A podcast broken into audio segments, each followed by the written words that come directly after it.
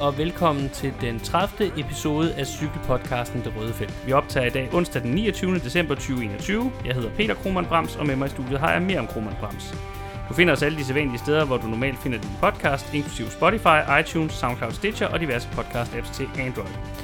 Derudover må du meget gerne følge os på de sociale medier og dele vores indhold, hvis du synes om det, vi laver. Du finder os på Facebook under facebook.com theredzonedk og på Twitter under twitter.com theredzonedk eller handlet snabelag theredzone.dk. Her kan du også skrive til os, hvis du har nogle spørgsmål eller emner, som du gerne vil have, at vi tager op i vores programmer. Mens de fleste cykelryttere allerede er i gang med at lægge løbsprogram og opbygge formen til den kommende sæson, vil vi i stedet tage et kig i bagspejlet og se tilbage på cykelsæsonen, der er gået. Vi taler om 2021's store højdepunkter i dag, de mest mindeværdige øjeblikke fra klassikerne og de tre Grand Tours, og kåre årets største overraskelser og skuffelser.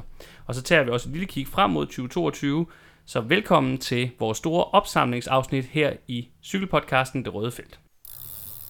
Nå, jeg tænker, at jeg lige vil starte med at øh, undskylde, at vi har været off-air i så lang tid. Øh, der har været en del at se til over de sidste par måneder, og man kan sige, at der har heller ikke været så meget øh, cykling at tale om, så det er jo ikke fordi, at det, det har sådan hastet med at lave den her opsamling. Men øh, nu tænkte vi, nu måtte vi lige tage os sammen, inden at øh, kalenderen siger 2022, og få samlet op på cykelåret 2021. Så nu er vi tilbage, og det har vi glædet os rigtig, rigtig meget til.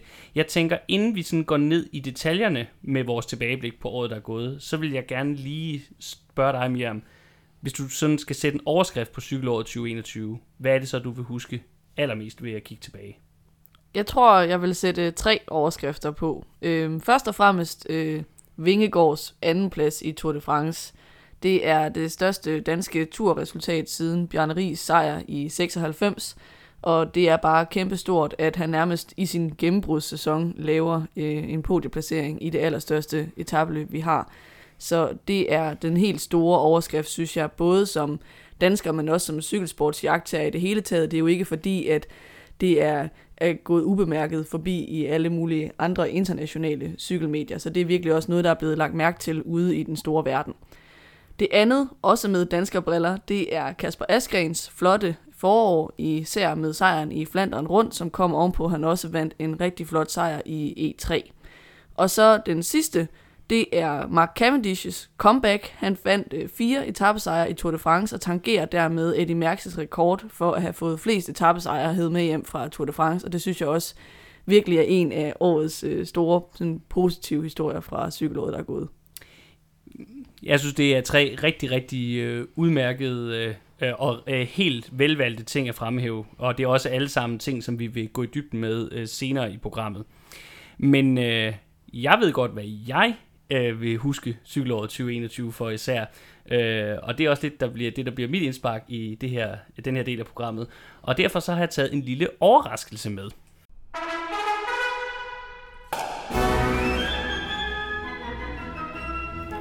Jeg har nemlig besluttet, at vi skal have noget champagne, fordi det, jeg vil huske cykelåret 2021 for, blandt andet, det var, det var året, hvor vi startede vores cykelpodcast, øh, Det Røde Felt, sammen. Og det var samtidig også året, der beviste, at øh, i denne her cykelpodcast, der har vi en vaskeægte ekspert. Fordi der er mange øh, derude, der claimer, at de er eksperter i cykelsport. Men Miriam, du har jo faktisk fået papir på, at du er cykelsportsekspert. Fordi til dem, der er vores lytter, der ikke ved det, så er det sådan, at Miriam, sekunderet af sin far og sin bror, vandt det helårlige cykelmanagerspil på feltet.dk i år. Altså Miriam var simpelthen den, der satte det bedste og mest komplette cykelhold øh, på, på tværs af alle, der satte managerhold inde på Danmarks største cykelsite, feltet.dk i år. Så det synes jeg, vi skal fejre med en lille smule bobler, og da vi optager på en hverdag, så er det selvfølgelig alkoholfri bobler, vi er ude i her. Men øh, det er den ting, jeg vil huske cykelåret 2021 for allervist. Det var, at eksperten i cykelpodcasten Det Røde Felt, Miriam Krohmann Brams, vandt feltet feltets store helårlige managerspil, og det skal fejres. Så tillykke med det. Kan du huske, hvad for en placering du selv fik? Det skal vi ikke tale om på nuværende tidspunkt. Nu skal vi fejre og snakke om gode og positive ting, der er sket i året, og det er din øh, sejr, og dermed officiel kåring og anerkendelse som cykelsportsekspert, uden tvivl. Så vi åbner. Uh. Lækkert hvad der ikke kommer op fra dybet i den der taske. Der kommer også to yeah. champagneglas. Skål. på et godt 2020. Godt nytår. 2020? Godt 2021. Skål på et godt 2021 og godt nytår. Og lad os så komme i gang med den rigtige del af programmet. Øhm, og det første vi vil kigge på, øh, og det første vi vil kigge tilbage på fra 2021, det er årets etabeløb. Og hvis man var i tvivl om, hvem der er verdens tre bedste etabløbsryttere lige pt., så gav 2021 helt klart svaret. Det er Egan Bernal, Tadej Pogacar og Primoz Roglic, der hver vandt en Grand Tour. Ja, og hvis vi skal starte med Giron og Egan Bernal, så øh, kan man sige, at Giro d'Italia i hvert fald gav os svaret på, om Egan Bernal kunne finde sit gamle niveau fra 2019 igen, fordi for første gang siden hans Tour de France sejr i 2019, der stod han jo i år øverst på podiet i en Grand Tour, som vinder af Malia Rosa efter tre hårde, opslidende uger i Giro d'Italia, hvor enormt mange forhåndsfavoritter udgik undervejs, både på grund af, af styrt og træthed. Øh, han vinder også to flotte etapesejre undervejs, blandt andet så vandt han øh, kongeetappen til Cortina, og jeg synes, han får bekræftet, at han både fysisk og mentalt var i stand til at rejse sig oven på det her store sammenbrud i 2020, hvor han både havde de her store problemer med ryggen, men hvor det også virkede som om, at han ligesom mentalt, mentalt blev fuldstændig slået ud af, at øh, han i den grad floppede i Tour de France. Hvis man så skal se sådan på the downside fra Bernals perspektiv, så fortæller han jo, at hans ryg faktisk stadigvæk øh, drætter ham. Man kan også sige, at i Giro d'Italia, selvom hans sejr var meget overbevisende, så var modstanden egentlig ret svag. Øh, især fordi der var så mange, der udgik undervejs, øh, som måske kunne have truet ham. Øh, så det endte faktisk med, at det var Damiano Caruso, som jo ellers har haft en karriere som hjælperytter, som blev nummer to. Øh, og en Simon Yates, der blev nummer tre, som aldrig sådan for alvor var i nærheden af at kunne true øh, Banal. I Vueltaen senere på sæsonen, som vi skal snakke mere om lidt, der så vi ham jo så målt direkte op imod Primoz Roglic. Og der blev han så nummer 6 samlet, Bernal. Og der synes jeg så igen, det er lidt svært at sige, om han i Vueltaen havde det samme niveau som i Giroen, sådan at Roglic bare er bedre end ham, eller om han var mere ramt af rygproblemerne der, end han var i Giro d'Italia. Så på den måde synes jeg egentlig fortsat, at vi mangler svar på, om de to slovenere, Primoz Roglic og øh, Tadej Pogacar, bare er bedre end Bernal, eller om Bernal stadigvæk mangler at ramme sit allerhøjeste niveau i den direkte udmåling imod øh, Roglic, var det jo så i år i Vueltaen. Det synes jeg er en, er en helt rigtig pointe. Jeg vil så sige, det jeg, jeg virkelig fik med fra Gio'en og fik ud af Gio'en og se Banal køre det her, det er det, det, som vi også snakkede flere gange om i løbet af sæsonen. Han ligesom bekræfter, at han er den her store rytter, den her store mester, der formår at, at køre offensivt, at køre smukt, at iscenesætte sig selv, at, at vinde på en, en flot måde, hvor han øh, kører øh, sejren hjem på store angreb, store togter. Ikke mindst etappen til Cortina, som øh, jeg synes var en af de smukkeste øh, etappe sejre i øh, hvor de tre Grand Tours i år, set på tværs af alle tre løb. Øh, så der skal ikke tages noget fra Banal, han er en stor mester. Spørgsmålet er, er han lige så god, eller er han i nærheden af Pogacar og Roglic? Men der er tale om en meget, meget stor rytter her, og vi er jo bare heldige, at vi har tre så store ryttere i den her øh, generation, eller på det her tidspunkt i cykelsporten. Øhm, og så kan man øh, tage det med også omkring ham, at øh, altså, jeg synes jo ikke, der er den her, altså, hvor man i de år, hvor Ineos var enormt dominerende med Froome, der var der jo mange, der ikke var så vilde med Froome. Det, det har så måske ændret sig lidt nu, hvor han ikke kører så godt. Men han var jo blevet beskyldt for at køre kedeligt og køre defensivt og, og være meget fokuseret på sine vattal hele tiden. Det virker ikke, der er ikke nogen kritik af Banal i forhold til at være kedelig eller farveløs. Det er en, en, en charmerende rytter, som virker til at være højt elsket både af, af, af konkurrenter og af, af fans af sporten. Og det, det må også være fedt for Ineos at have en frontfigur, der rent faktisk øh, også bidrager positivt til, til synet på holdet i resten af, resten af cykelverdenen. Jo, og så har han jo også det fortrin, at han med det samme har vist sin sårbarhed. Altså noget, mm. som folk jo især også ikke kunne lide ved Froome, øh, var jo, at han vandt hele tiden. Øh, og det var sådan meget maskinelt. Mm. Øh, det var som om, man ikke rigtig kunne finde nogle revner i hans panser, hvorimod at Bernal havde det her virkelig flotte gennembrudsår i 2019, hvor han vinder Tour de France sådan lidt fra baghjul. Mm og så bryder han sammen året efter. Øh, så der har vi i meget højere grad sådan en type af rytter, som kan være virkelig stor og have sine store dage, øh, og som har potentialet til at levere den helt store knusende sejr, men hvor man altid også fornemmer en form for skrøbelighed, øh, og har den her øh, følelse af, at det hele også godt kan gå galt for ham. Mm. Øh, og det, det tror jeg er noget, man elsker som øh, fan, fordi Mm. det er jo også, øh, det giver noget menneskelighed, og det giver noget drama. Ja, og, ja, og noget, no, nok noget, der er måske lidt nemmere at identificere sig med et eller andet sted, end, end den der sådan hårde maskine, som Froome lidt fremstod som i, han, i hans bedste år. Apropos Froome, så kan vi jo gå videre til det løb, han jo dominerede i en lang årrække, nemlig Tour de France, som jo er, må vi jo stadigvæk sige, det helt store øh, sportslige sådan, højdepunkt i cykelsporten. Det er det løb, der fylder klart mest. Igen i år må vi så sige, at det blev en relativt øh, uspændende udgave, i hvert fald i forhold til sejren. Tadej Pogacar, den forsvarende vinder, var fuldstændig urørlig. Øh, han forsvarede sejren fra 2020 overbevisende med, med 5 minutter ned til nummer 2 og 3 øh, eller Øh, slår slå røv med 5 minutter ned til nummer 2, og med tre etappesejre undervejs. Øh, og så vinder han i øvrigt igen 3 ud af 4 trøjer, altså ud over den samlede sejr og den gule trøje, så tager han selvfølgelig ungdomskonkurrencen og den hvide trøje, og så vinder han også øh, bjergtrøjen, selvom at øh, der var nogen, der kørte øh, meget offensivt for at prøve at forhindre sidstnævnte, så lykkedes det ham også bare på at, at tage de sejre, han gjorde, at, at snuppe øh, polkaprikkerne også. Ja, man kan sige, inden for musikkens verden, der taler man tit om den svære toer. Der kan man sige, at den fik øh, Pogacar i hvert fald til at se nem ud i år. Mm. Det var ikke fordi, at det var en uspændende tur sidste år. Der var det jo højdramatisk mellem ham og Roglic, og der kan man sige, at i år, der kom Tour de France nok også til at lide lidt under, at vi ikke fik den her direkte duel øh, mod Primoz Roglic, og, og den her revanche, som vi havde set frem til, fordi at Roglic udgik så tidligt i løbet efter et, et rimeligt uheldigt øh, styrt. Øh, Så hans største konkurrent, det endte jo faktisk med at være danske Jonas Vingegaard, som så fik sit helt store gennembrud som Grand Tour-rytter, øh, som vi også skal tale mere om om lidt, tænker jeg. Øhm, og så var der jo en, en Carapaz, som så, kan vi sige, ikke helt skarp ud fra, fra Ineos, som skulle være Ineos' spydspids. Og man kan sige, hans tredje plads, øhm, podieplaceringen, den redder en ellers enormt skuffende øh, tur for Ineos, hvor så vidt jeg husker, kom de også hjem derfra uden en eneste mm. etappesejr. Altså virkelig, virkelig et dårligt øh, Tour de France. Men jeg synes, øh, noget som øh, vi kan tage med derfra, øh, er, at vi jo oven på sidste år talte om, hvordan vil Pogacar reagere på at være den, som havde øh, favoritværdigheden på sig og skulle bære det her mentale pres. Der kan vi se, at det lader til at glide af øh, på ham fuldstændig, som om han er en teflonpande. Mm-hmm. Altså han virker enormt cool og nede på jorden, og som om at han ikke lader sig stresse overhovedet. Også undervejs i sådan et øh, totalt øh, kaotisk Tour de France, mm. hvor han hele tiden øh, er i mediecirkus, ikke?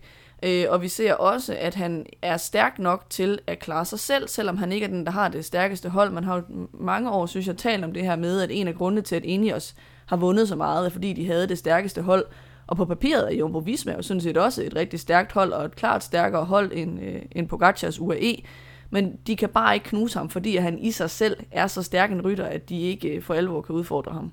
Ja, det er jo det her, der lidt kan tale for, at han, altså nu har vi sat det op som om, at der er de her tre rigtig store etabeløbsrytter lige nu, og de er alle tre store, det skal der ikke være nogen tvivl om, store mestre, men, men spørgsmålet er jo, om Pogacar bare er, er vildere og er på et andet niveau end de to andre, fordi som du selv siger, vi taler om en rytter her, der har et dårligere hold omkring sig, en markant dårligere hold omkring sig, end de to øh, hold, øh, som han kører direkte imod om sejren, øh, og, og, og altså også øh, er meget mere alene i forhold til at skulle have kaptajnværdigheden og favoritværdigheden, end det er tilfældet på de to andre hold, og alligevel er han bare øh, stinkende suveræn. Altså, der er ikke nogen tvivl om, at, at Roglic styrt efterlader et spørgsmålstegn, fordi vi jo ikke ved, hvad, hvordan en frisk Roglic ville have håndteret ham, og hvordan han ville have kørt imod ham, og hvor meget han kunne have udfordret ham.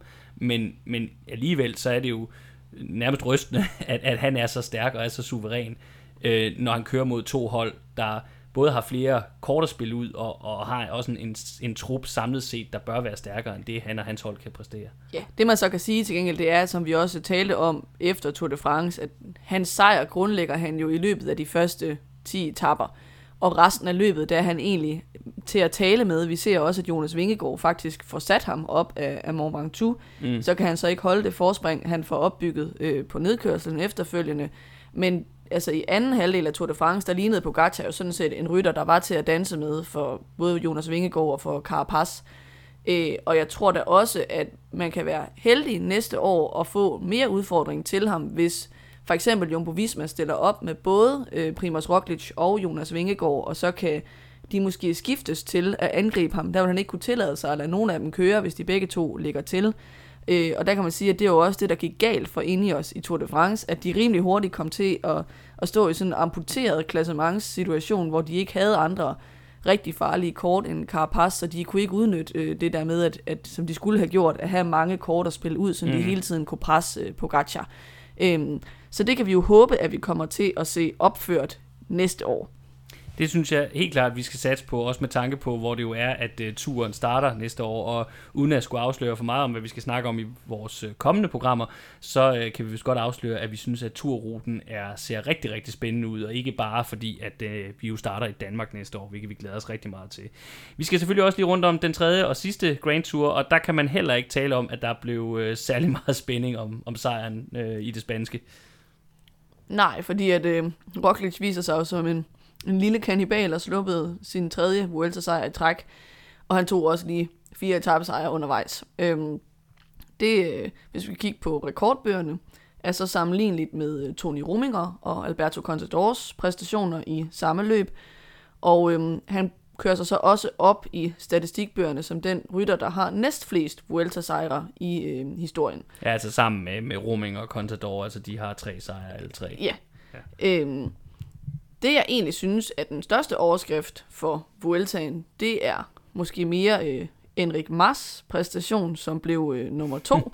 Ham var jeg jo ellers hård ved i vores optag det var vi til begge, Det var vi begge to. Vi var meget hårde ved øhm, Fordi han har jo haft nogle virkelig hårde år efter sit gennembrud i samme løb tilbage i, der er vi vel tilbage i 18, tror jeg faktisk, mm. hvor han kom på podiet der første gang.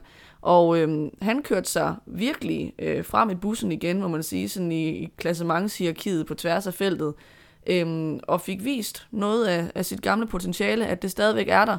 Og så kom det forløsende gennembrud endelig til australske Jack Hague, som øh, blev nummer tre, og dermed øh, kørte sig op på det Grand Tour podie, som vi igennem flere år har tænkt, at han burde kunne komme op på. Hvis vi sådan skal binde en lille sløjfe på, øh, på den her øh, øh, fortælling om de her tre store Grand Tour-ryttere, vi har lige nu, øh, Øh, så er det oplagte spørgsmål, og vi har også allerede været lidt inde på det, det er, hvem er egentlig bedst? Øh, og man kan jo sige, at vi mangler stadigvæk den her direkte udmåling. Det er der jo noget, der tyder på, og som vi kan håbe på, at vi får i, i 2022, øh, og også på den største scene i form af, af turen. Øh, men altså man må sige, hvis vi skal lave en lille konklusion her oven på 2021, så må det vel være, at Pogacar umiddelbart ser mest dominerende ud. Ja, det må være den midlertidige konklusion. Og så lader det jo til, at de alle tre har planer om at stille op i Tour de France i 2022. Så hvis de alle sammen møder op i topform og uden skader, og ingen af dem vælter undervejs, så kan vi få den her tremandsduel og finde ud af, hvem af dem der er stærkest. Det krydser vi fingre for, at vi får igen, altså når turen den jo skal køres, eller i hvert fald starter i Danmark her øh, til næste år. Øh, hvis vi skal lige skal vende et par andre historier fra etabeløbssæsonen 2021, så tænker jeg, at det første, vi lige kan snakke lidt om, det synes jeg, det er sådan en lille øh, ting, men det er jo Simon Yates, som jo fik en øh, tredjeplads i Sion, og dermed kan man sige, at han fik øh, brudt sin gamle Dio-forbandelse. Øh, det var jo sådan, at øh, Simon Yates havde den her Dio, tror det var i 2018, mener jeg det var, øh, det var det år, hvor at Froome endte med at vinde Gio'en. Der lå Simon Yates jo rigtig, rigtig længe til at vinde. Han havde den lyserøde føretrøje langt ind i tredje uge af løbet. Og så sker der det, at... Øh, og så sker der det, at han går fuldstændig ned i sidste uge. Øh, han ender så godt nok senere det år med at vinde øh, Vueltaen som en lille plaster på såret, men det var jo den her øh, skygge, der har hængt over ham siden, at, øh, at han endte med at falde fuldstændig ud af, af klassementet i den Giro, hvor han ellers så ud til at være den bedste rytter, i hvert fald i to uger af løbet. Øh, og så alligevel, så kan man sige, at det har været en lidt blandet sæson for ham, fordi hvis du kigger på resten af hans sæson, ud over den tredje i Giroen, så må man igen sige, at, øh, at lidt ligesom det hold, han kører på, hvilket vi også kommer tilbage til senere, øh, så var det ret skuffende samlet set for, for den ene Yates-bror.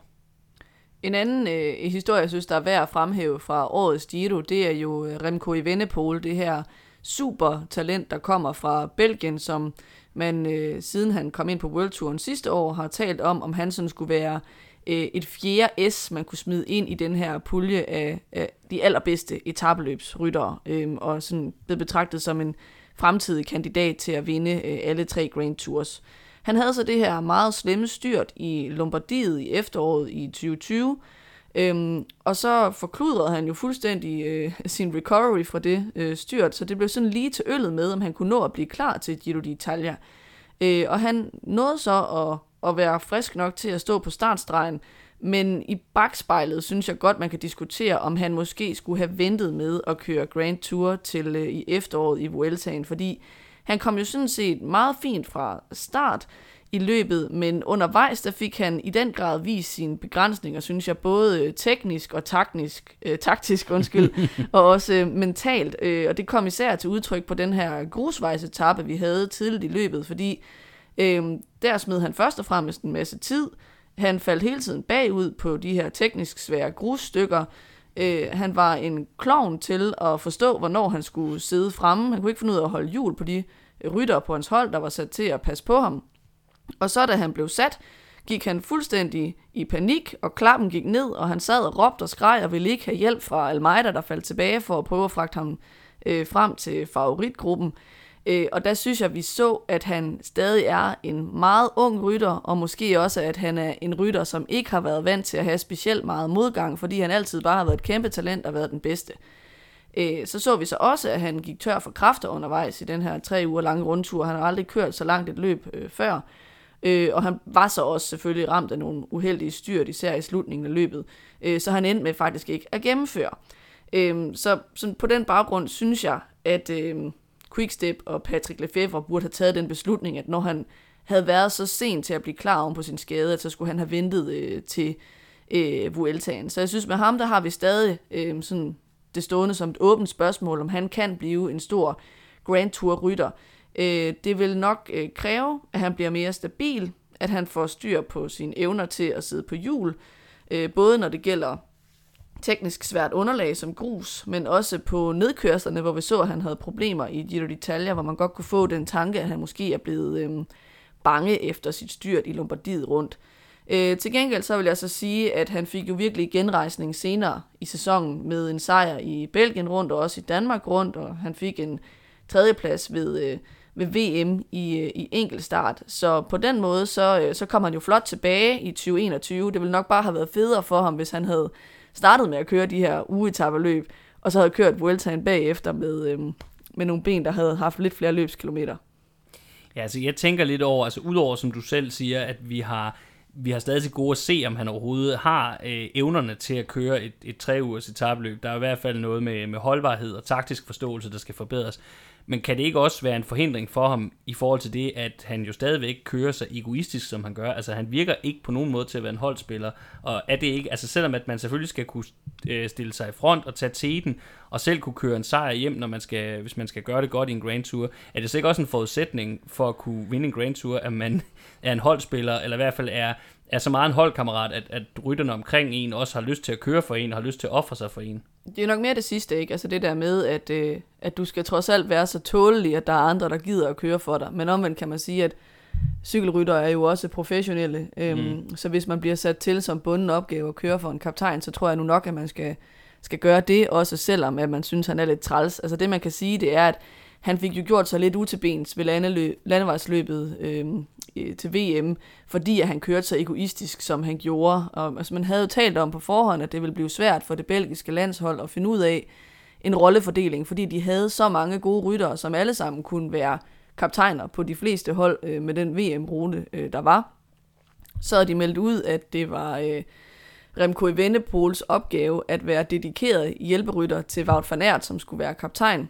Og så så vi jo, at han bare øh, lagde fra land som død og helvede meget, meget tidligt øh, i løbet. Og, fik og virkelig, Kasper Askren ud af løbet, det var ret Ja, godt. virkelig fik det hele til at eksplodere, øhm, men også måske kørt på en måde, som endte med at, og samlet set at, at koste det belgiske hold øh, vinderchancerne. Og så lige efter løbet, der prøvede de at, at lade som om, at det havde hele tiden været en del af taktikken, at Evenepoel skulle med i tidlig udbrud og sådan noget. Men så da Evenepoel begyndte at fremture med, at han syntes, at han selv kunne have vundet VM, så kunne øh, Fanert ikke holde sig i skinnet længere, og fik sagt på national tv, at Remco Evenepoel bare havde kørt egoistisk og ikke fuldt planen og sådan noget, ikke? og så var den trold jo ude af æsken, og det var Mm. et eller andet sted også det, man godt kunne se, når man sad og så løbet øh, udvikle sig. Ikke? Øhm, Men det var nok svært at indrømme i situationen, fordi det er lidt for pinligt for et belgisk landshold i, på hjemmebane, at de ikke får mere ud af det i den situation. Men, øh, Ja, ja, det var da et, trælsløb for dem. Øhm, I forhold til det der med, med Vennepols rolle, altså der kan man sige, at øh, han har jo skrevet under på en femårig kontrakt med øh, Quickstep, Og det kunne man jo se i løbet af sæsonen, at det betyder noget, fordi at øh, selvom det nok havde været smartere at køre for Almeida dedikeret i, i Giro d'Italia, så kørte de jo for Evenepoel og satte Almeida til at køre for Evenepoel. Øh, Almeida havde øh, gjort klart, at han ville søge over til UAE efter den sæson, der er gået. Så jeg tror ikke, der er nogen tvivl om, at Quickstep og Patrick Lefevre er dedikeret til Evenepoel og virkelig vil arbejde på, at han får en mulighed for at vinde en Grand Tour. Og det er jo et eller andet sted en ny måde at prioritere på for et Quickstep, som altid har haft den der tilgang med, at de var i Grand Toursne et sprinterhold, som så havde en etabeløbsrytter med en fri rolle, for eksempel en Dan Martin kunne det være. Mm. Der tror jeg, vi kommer til at se fra næste sæson, at de vil i hvert fald afsætte halvdelen af holdet til at, at hjælpe Evenepoel i den Grand Tour, han kommer til at stille op i. Apropos Quickstep og Grand Tours, så tænker jeg, at øh, du også gerne vil have lov at snakke lidt om den anden, må vi sige, store historie fra årets Tour de France, udover selvfølgelig øh, Tadej Pogacars sejr. Ja, og det er jo det, vi allerede har været lidt inde på, nemlig Mark Cavendish's helt store øh, comeback.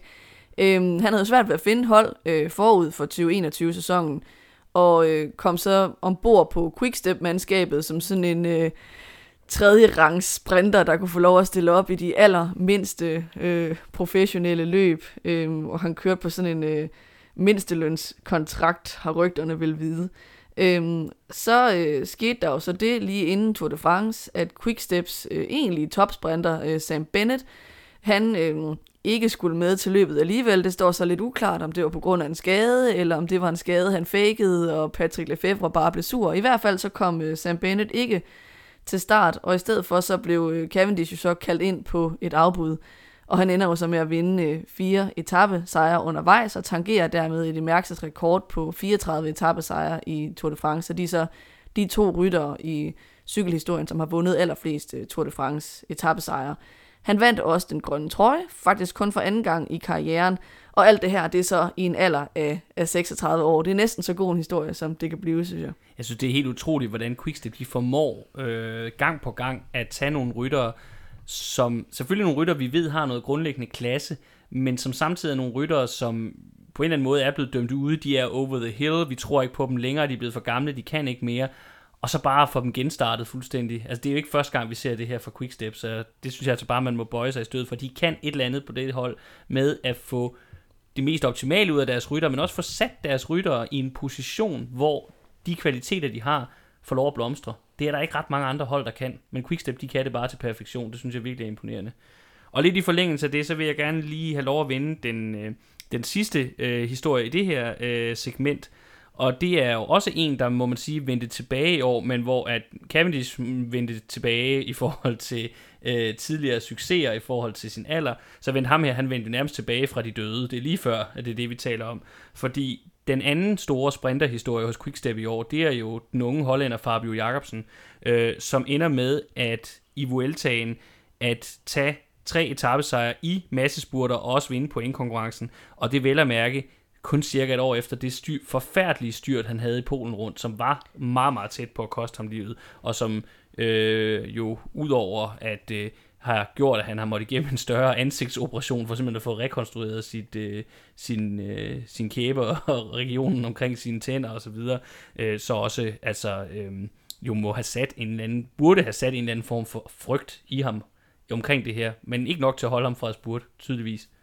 Og så synes jeg også, man kan sige, at noget fedt ved 2021-sæsonen, det så var, at Dylan Kronevæggen, som jo var den, der forårsagede Jakobsens styrt i Polen, og som har været ude med en 9 måneders karantæne, han jo så også fik sin karriere nogenlunde tilbage på ret køl. Han fik i hvert fald øh, nogle etappesejre med hjem fra det lidt mindre løb Valonien rundt, øh, og dermed synes jeg på en eller anden måde, vi kan sige, selvom der stadig hænger en, en fremtidig retssag over hovedet på dem, at begge ryttere ligesom er på den anden side af det her styrt, og begge to er store sprintertalenter, som har karrieren tilbage på ret kurs, og som vi kan forvente os øh, at få en masse fede opgør forhåbentlig øh, uden styrt øh, fremover, og se dem duellere i for eksempel øh, Grand Tours om pointtrøjer og etappesejre.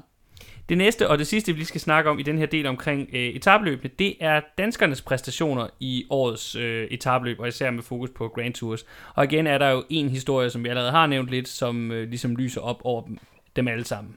Ja, det er klart, at øh, Jonas Vingegaard overhovedet ikke er til at komme udenom. Altså, han kom jo officielt ind i Tour de France som hjælperytter for Primoz Roglic, men endte jo så som bekendt som nummer to samlet set, og leverer dermed det næstbedste samlede danske turresultat nogensinde.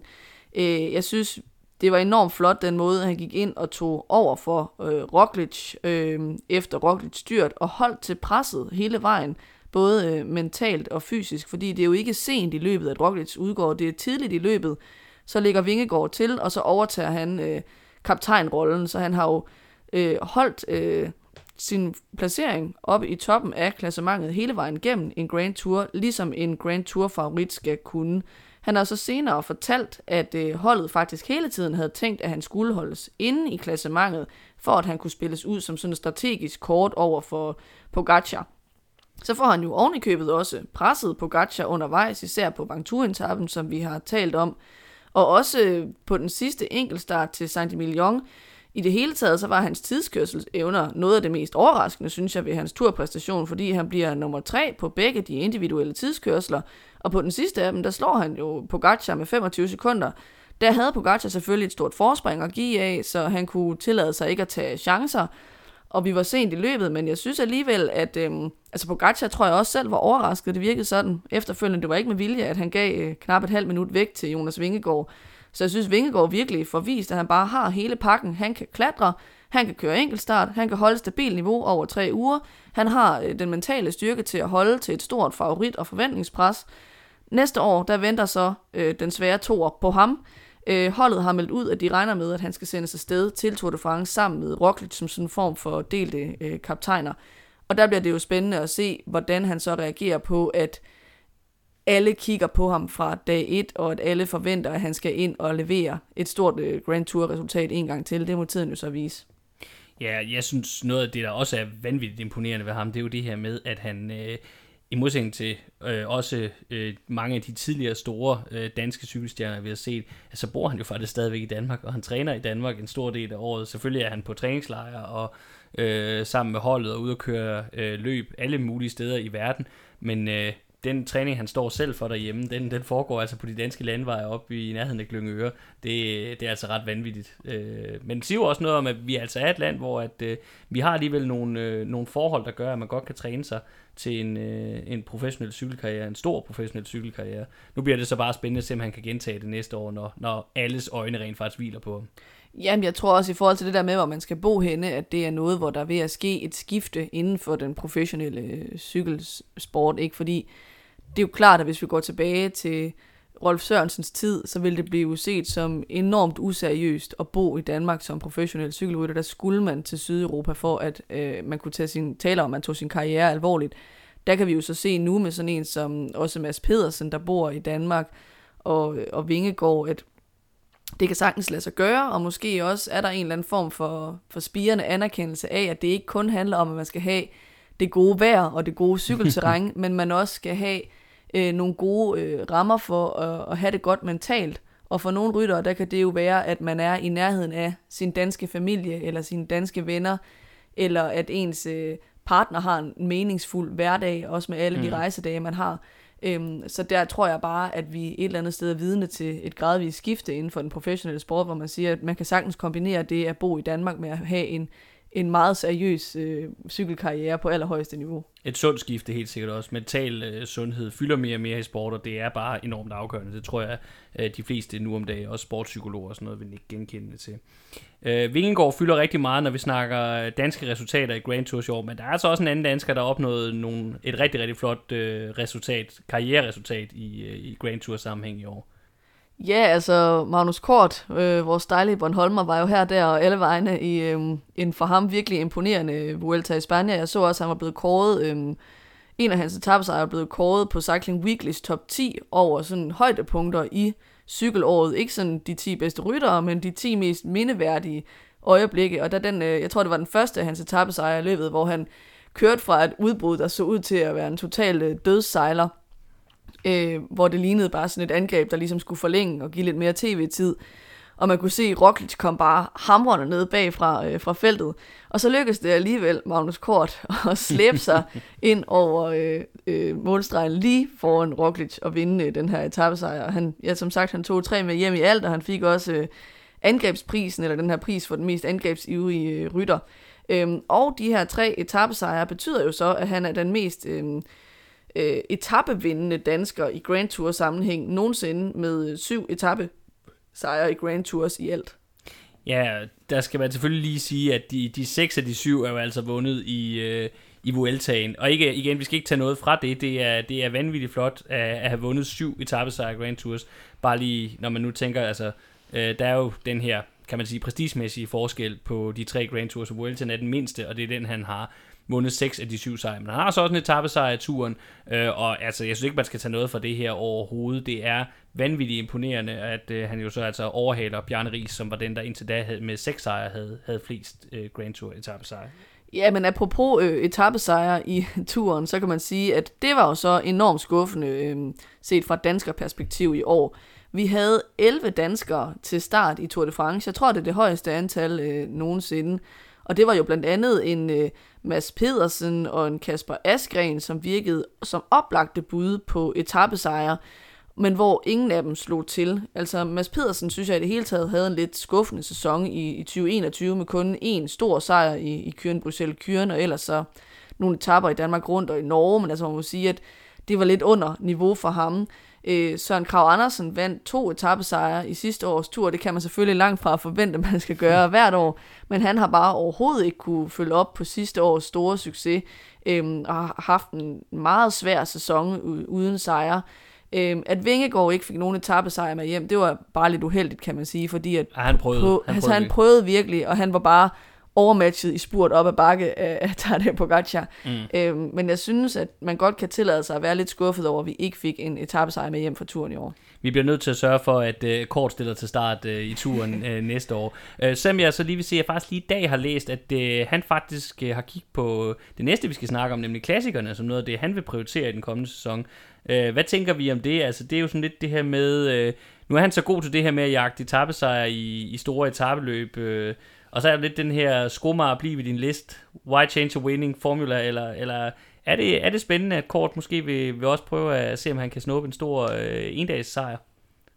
Jeg synes ikke nødvendigvis, at de to ting står i modsætning til hinanden for ham, fordi den måde, han vinder sine etappesejre på i Grand Tours, er jo ikke først og fremmest gennem massespurter for eksempel. Det er jo ved at køre nogle kloge etapper, som minder om endagsløb i den måde, de er udformet på, og hvor han kommer med i et udbrud eller en, en lille gruppe, der skal afgøre det øh, imellem sig til sidst. Så på den måde synes jeg ikke, at det peger i to forskellige retninger. Øhm, og man kan jo også sige, nu har han vundet seks etapper i, i Vueltaen. Han har også prøvet at vinde en i turen, så hvis han skal have noget mere til sin palmarès, så er det måske øh, nogle store klassikersejre, så det kan jeg sådan set godt forstå. Jeg synes, det giver god mening. Det synes jeg også, og øh, så vil jeg bare sige, at øh, jeg synes ikke, på trods af det sidste, vi talte om her med manglende etappesejr turen, så synes jeg ikke, det skal tage noget fra en rigtig, rigtig stor øh, Grand Tour etabeløbssæson, også set med danske briller. Det næste, vi skal se tilbage på i forhold til cykelsæsonen 2021, det er klassikerne. Og øh, selvom vi allerede har snakket meget om ham, så tænker jeg, at det også giver mening at starte med Tadej Pogacar i den her sammenhæng. Ja, han er svær at komme udenom. Øh, han vinder nemlig i år sine første to monumenter. Han vandt øh, Liège-Bastogne-Liège i foråret, og øh, Lombardiet øh, her i efteråret som sæsonafslutning. Så man også kan sige, måske er de to monumenter, som det er mest oplagt, at man kan vinde som etabeløbsrytter, fordi at det er der, vi finder de, de hårdeste stigninger og de endagsløb, der sådan minder mm. mest om altså bjergterræn. Øh, det, der sådan er især flot ved, øh, at han vinder de her to monumenter, det er, at han så bliver den første rytter siden Fausto Coppi til at vinde Tour de France og to monumenter i samme sæson. Jeg tror måske faktisk, at de så er de eneste to, der overhovedet har, har gjort det øh, på en sæson, uden at jeg vil lægge hovedet på blokken. Øh, I hvert fald så er det øh, noget, der hører til sjældenhederne.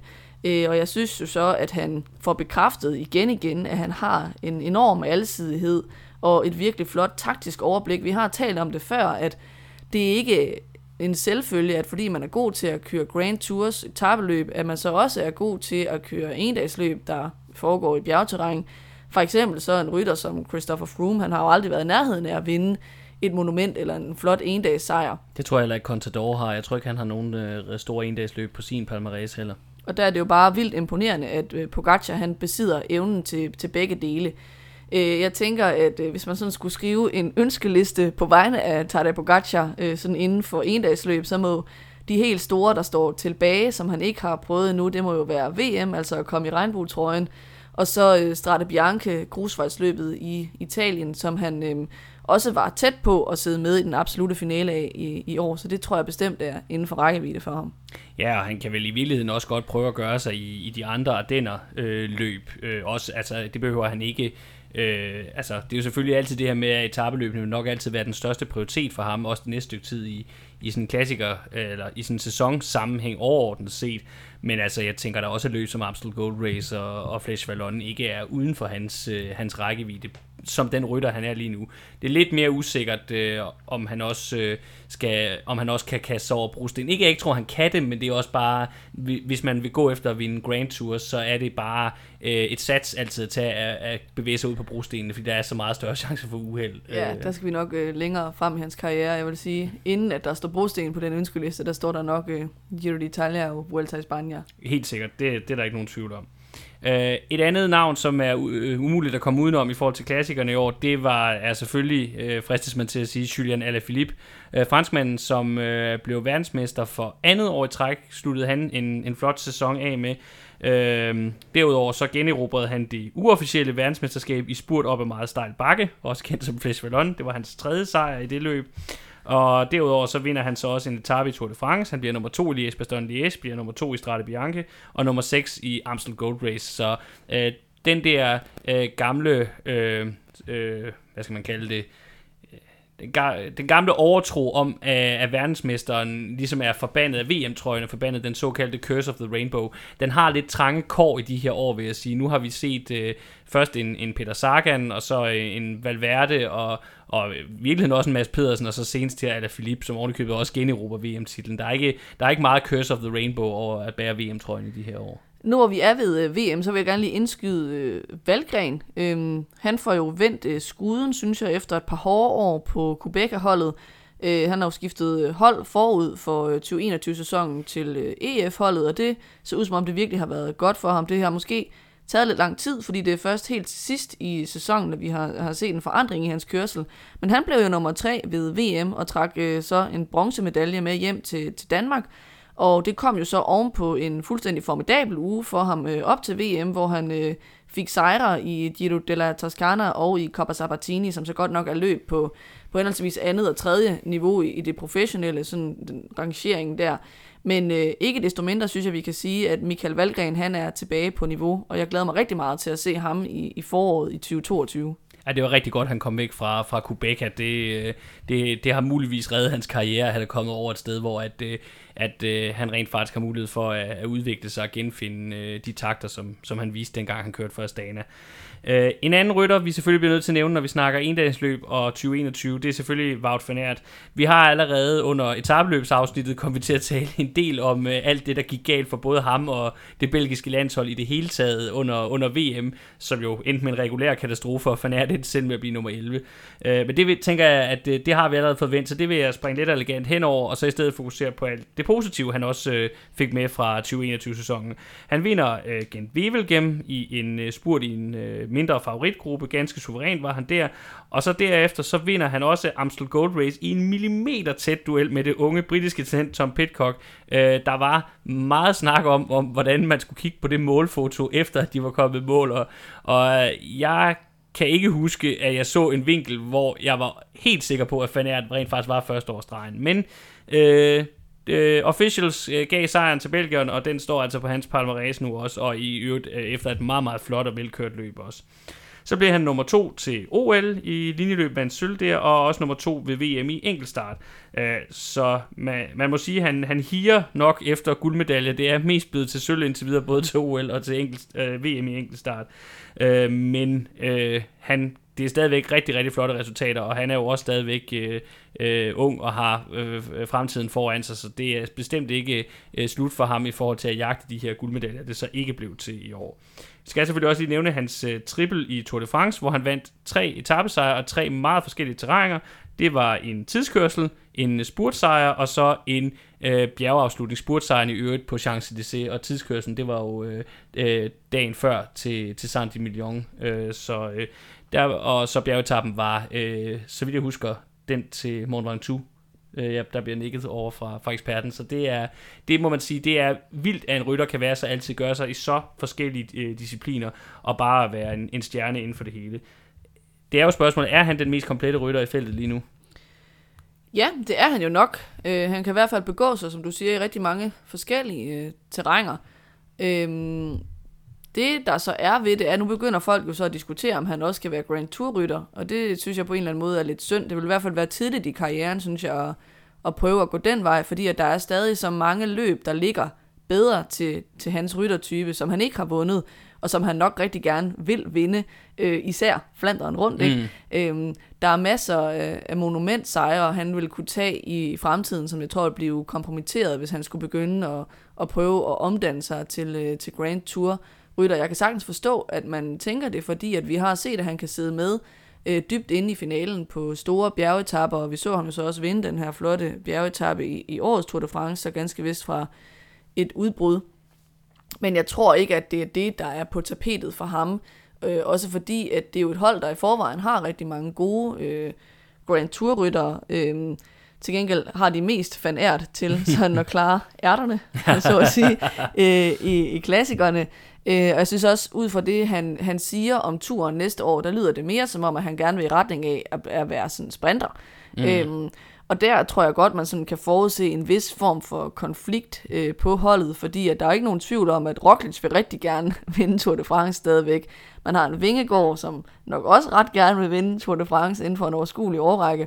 Og så har man en Van Aert, som synes, at han ligesom har holdt for igennem flere år nu, og øh, ligesom øh, kørt sine egne øh, sådan ambitioner lidt i baggrunden i Tour de France øh, for Roglic skyld, og som jo så to gange har set det glippe, og, han har ligesom givet udtryk for, at næste år, der gider han ikke at, at sådan skulle båndlægges af, af Roglic's eller Vingegårds jagt på en gul trøje. Han vil have lov til at køre efter sin egen chance og selv prøve at vinde etappesejre.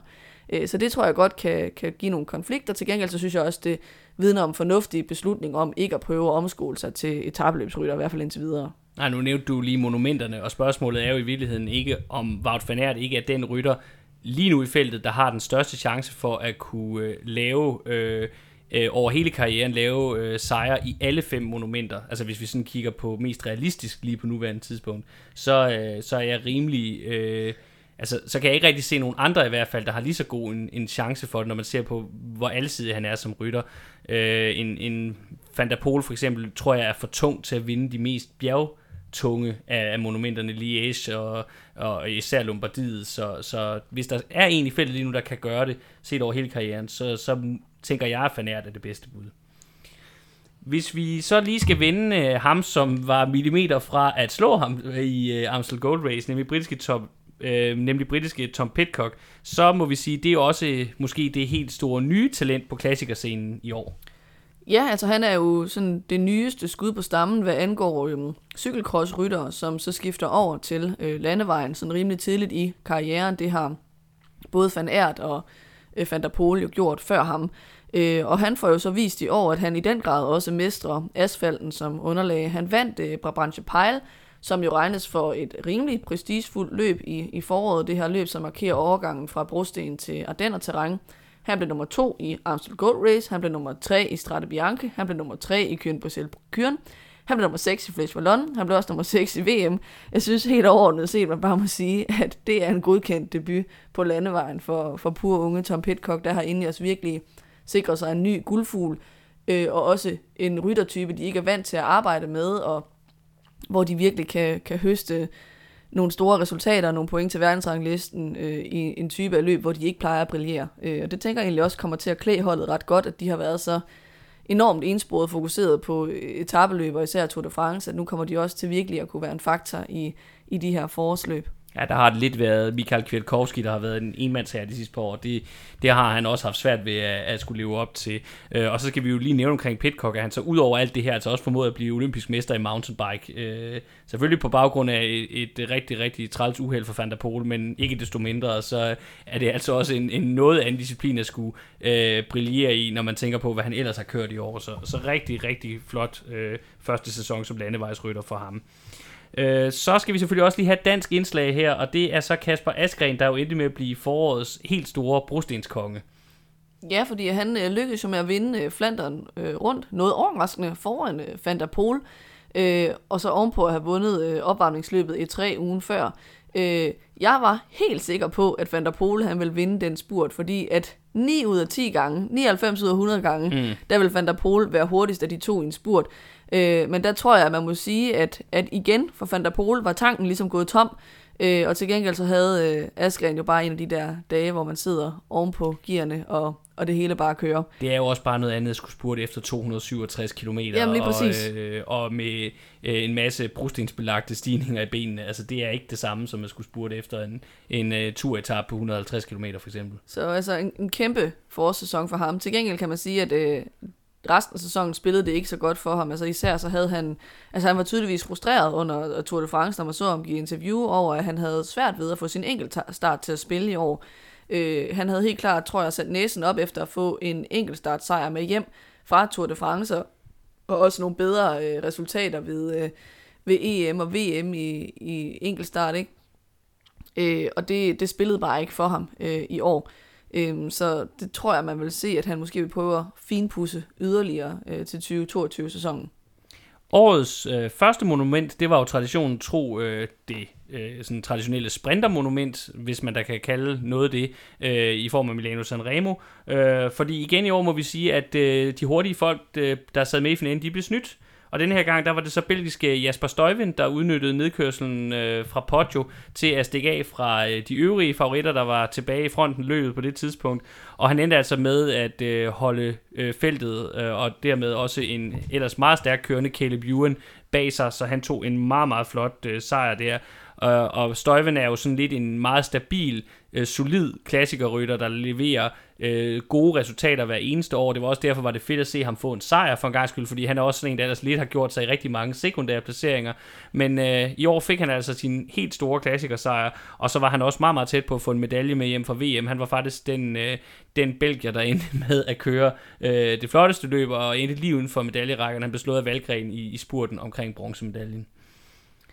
Ja, og så øh, hvis vi lige sådan skal binde en lille sløjfe på de store, de allerstørste øh, endagsløb, så fik vi jo en virkelig dramatisk efterårsudgave af Paris-Roubaix i år. Øhm, løbet var blevet flyttet fra sin sædvanlige plads i foråret til en plads i efteråret på grund af corona.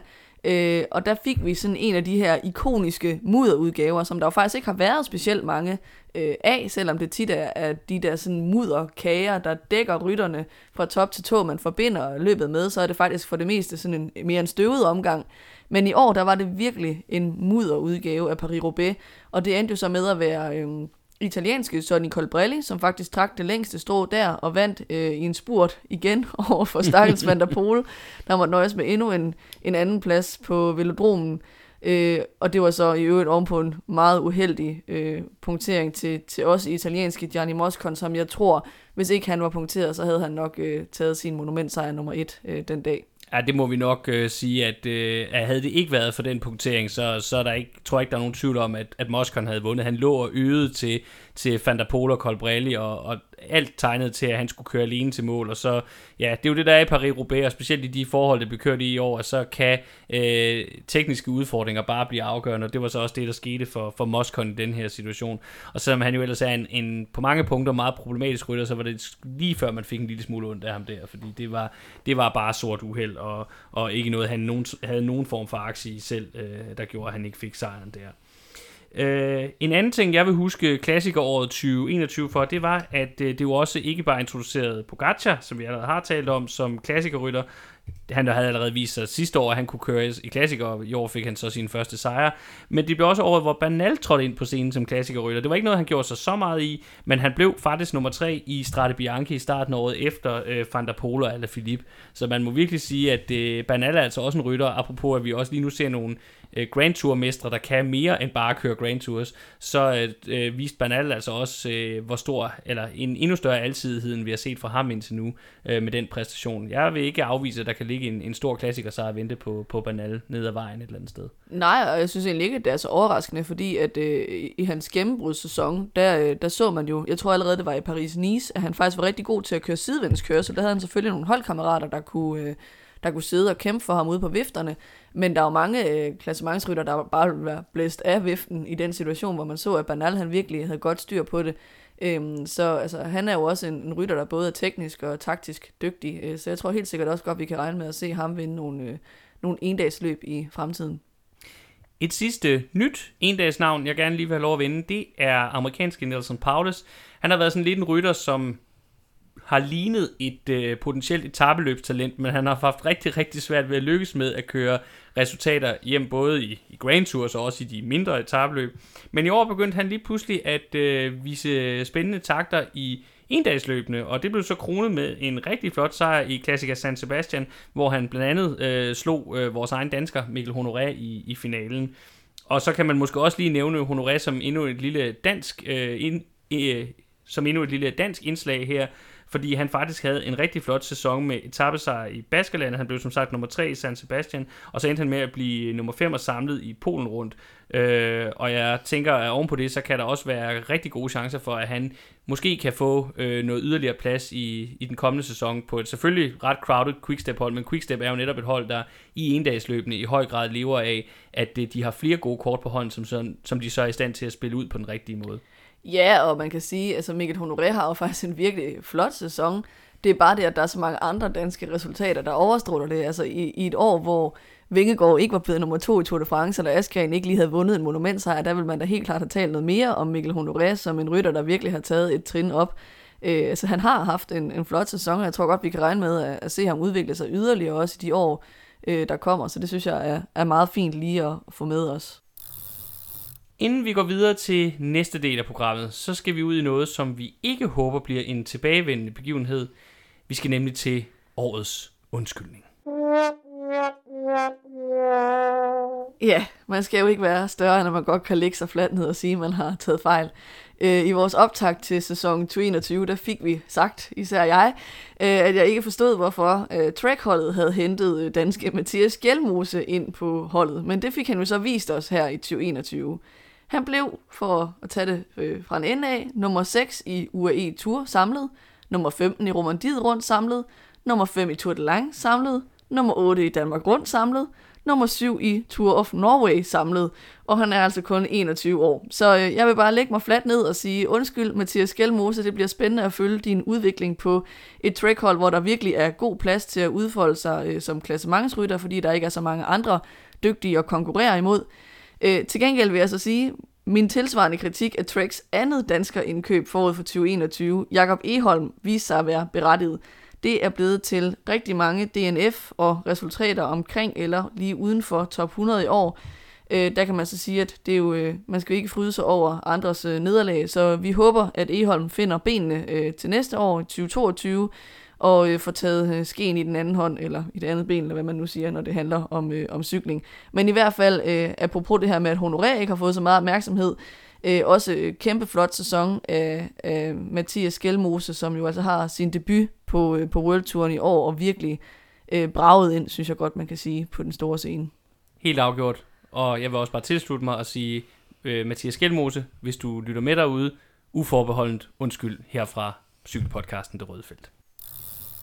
Det næste, vi skal til, det er, at vi vil lave en gennemgang af årets verdensrangliste. Vi starter med holdene, og det er jo også fordi, vi jo, øh, da vi lavede vores optakt til 2021-sæsonen, vores serie optagsprogrammer, der gjorde vi det jo sådan, at vi gennemgik alle holdene på World Touren, og i den rækkefølge, som vi troede, at de ville ende nedefra og op. Øh, så derfor er det jo også meget interessant nu så at kigge tilbage på, hvordan gik det rent faktisk. Og det vi kan starte med at sige helt overordnet, det er, at øh, Quickstep jo ender med at vinde øh, verdensranglisten for hold i 2021. Det gør de foran Ineos. Øh, Jumbo Visma bliver nummer 3, og så har vi UAE på fjerdepladsen. Det var øh, de fire forventede stærkeste mandskaber, det var også dem, vi havde placeret i toppen. Øh, det var de fire hold, øh, som vi i vores, den serie optagsprogrammer, vi lavede inden sæsonen, forventede ville ende på de fire øverste pladser. Og dog, om end dog i en lidt anden rækkefølge, men det vender vi tilbage til senere. Ja, altså jeg synes, øh, hvis vi starter med, øh, med Quickstep som vinder, øh, så kan man sige, at de igen i år viser styrken ved at have rigtig mange stærke heste i folden, som hver især kan køre mange point hjem. Fordi når man kigger ned over, hvem er det, der har lavet deres point, så har de bare rigtig mange rytter, som laver mange point. Øh, og det, det hænger jo også sammen med, at de for andet år i træk brillerer både i etabeløb og i endagsløb. Vi har allerede talt om Julian Alaphilippe, øh, danske øh, Askren, Cavendish, Fabio Jacobsen, Mikkel Honoré øh, og deres meritter i 2021-sæsonen. Vi har også kort været inde på Joao Almeida, som jo efter i år så er fortid på holdet, fordi han skifter til UAE. Han kører også mange point hjem med en sejr i Polen rundt, øh, sejr i Luxembourg rundt. Han fik en 6. plads i Giroen, selvom han kom til at køre lidt øh, hjælperytter undervejs for Evenepoel. Han blev nummer 3 i UAE Tour, nummer 6 i Tirreno, nummer 7 i Katalonien. Øhm, øh, det er selvfølgelig øhm, alle sammen nogle, nogle resultater, hvor man godt kan sige, okay, så ender du i top 5 eller top 10, men det er jo bare noget, som giver rigtig gode point til den her øh, verdensrangliste. Det vi nok kunne have savnet fra ham i år, det var faktisk noget mere deltagelse i endagsløbene, altså de kuperede af dem, som vi ved, at han er, er god til. Det gjorde han rigtig godt i, i 2020. Der han i år mest bare kørt rigtig mange ugetabeløb, øh, men det kan jo være, at han får mere mulighed for at folde sig ud i i de kuperede endagsløb, når han kommer over på UAE-holdet næste år, hvor der ikke er helt lige så mange gode rytter og, og slås med pladsen om, selvom han så kommer til at skulle bokse med den allerbedste, nemlig Pogacar. Så kan man sige, at øh, selvom vi har været lidt efter Remco i Ventepol, så kører han jo også øh, rigtig gode point hjem, blandt andet med sejren i Danmark rundt, Belgien rundt, øh, blev nummer to ved EM i Limniløb, og øh, tre ved både EM og VM i holdtids, eller hvad hedder det, i tidskørsel. Så øh, man kan sige, på, på kun en halv sæson, som han jo fik kørt fra starten af maj og så til og med efteråret, så var det jo virkelig flot. Øh, det er mere jo sådan hans mentalitet og, og Quicksteps beslutning om at sende ham til Giroen, som vi har været kritiske over for, fordi han kører jo faktisk objektivt set øh, nogle flotte resultater hjem i år. Øh, hvis vi så skal kigge på andre ryttere, der scorer over 1000 point hver især for Quickstep, så øh, Seneschal, Lampere, Masnada laver også alle sammen mere end 1000 point. Øhm, så det viser det her med, at holdet øh, ligesom baserer deres samlede sejr på verdensranglisten på, at de har rigtig mange forskellige øh, strenge at spille på. Så vil jeg lige vende tilbage til det her med øh, den indbyrdes placering, vi sådan havde forudset før sæsonen mellem de her fire hold, fordi at øh, der er lige et vedmål, der skal gøres op her. Jeg holdt jo inden sæsonen på, at øh, Ineos ville ende foran Jumbo Visma. Du satte dine penge på, mere at øh, Jumbo Visma ville ende forrest af de to. Øh, og det ender jo altså med, at det er Ineos, der bliver toer her. Øh, forklaringen på, hvorfor Ineos ender bedst af de to, det er, har der, der er jo så nok to overskrifter omkring det. Det ene, det er øh, placeringer samlet i Grand Tours. Ineos, de har en mand i top 10 i alle tre Grand Tours. De vinder Sion med Banal. De får en tredjeplads i turen til Carapaz, og så bliver henholdsvis Adam Yates og Banal nummer 4 og 6 i Vueltaen. Mens Jumbo så altså kun har en øh, top 10 placering i to Grand Tours. De får øh, en anden plads i turen i form af Vingegaard, og så har de så godt nok både en første og en 8. plads i Vueltaen i form af Roglic, og så kan jeg faktisk ikke huske, hvem det er, der bliver, bliver nummer 8 øh, for dem der. Øh... Jeg mener, det er Sepp Koss, var det ikke det? Det kan sagtens tænkes, det tjekker vi lige øh, op på.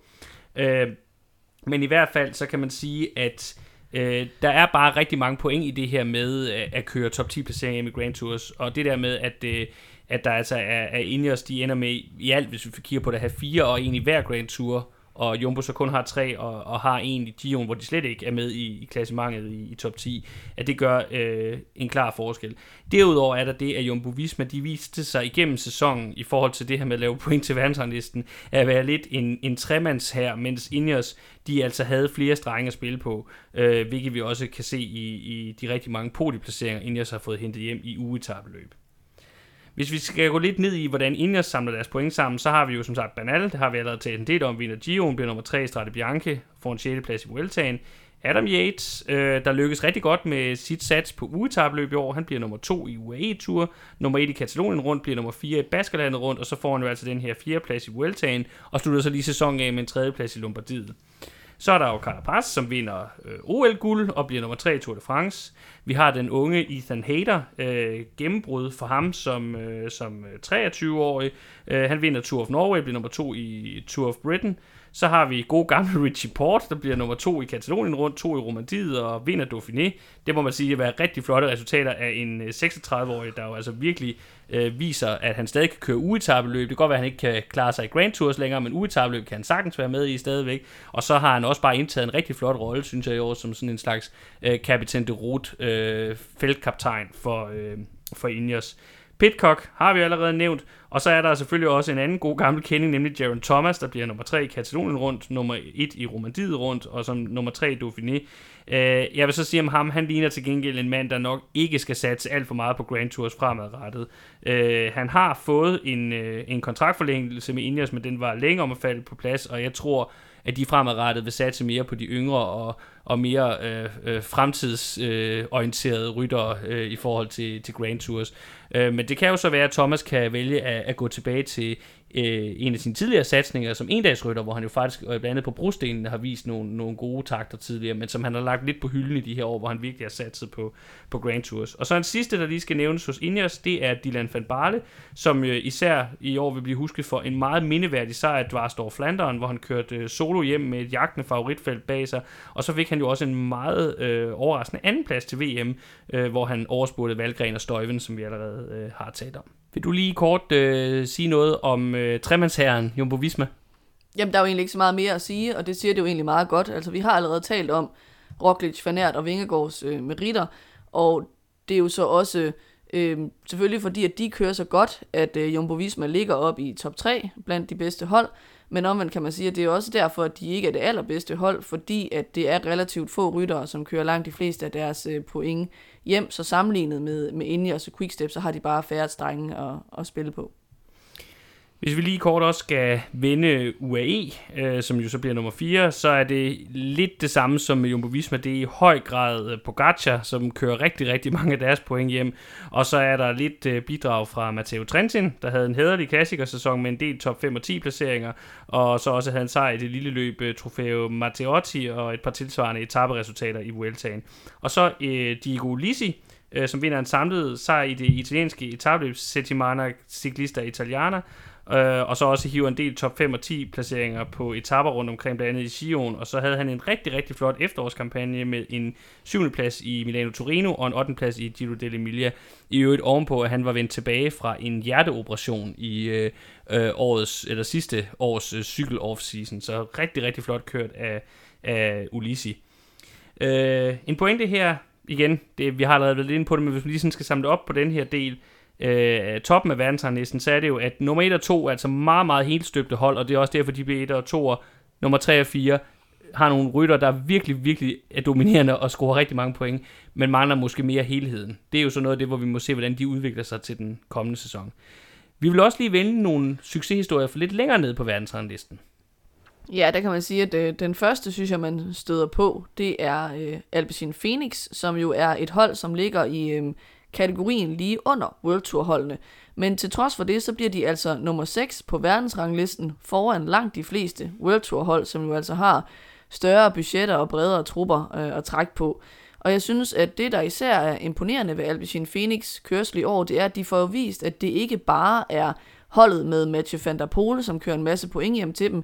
De har også andre ryttere, der kan bidrage. Først og fremmest Jasper Philipsen, som jo havde en kanonsæson, det tror jeg, vi skal snakke lidt mere om senere, og også sprinteren øh, Tim Malier, øh, hvor de trækker etappesejre hjem i både øh, Giron og, og turen øh, Alpecin Phoenix.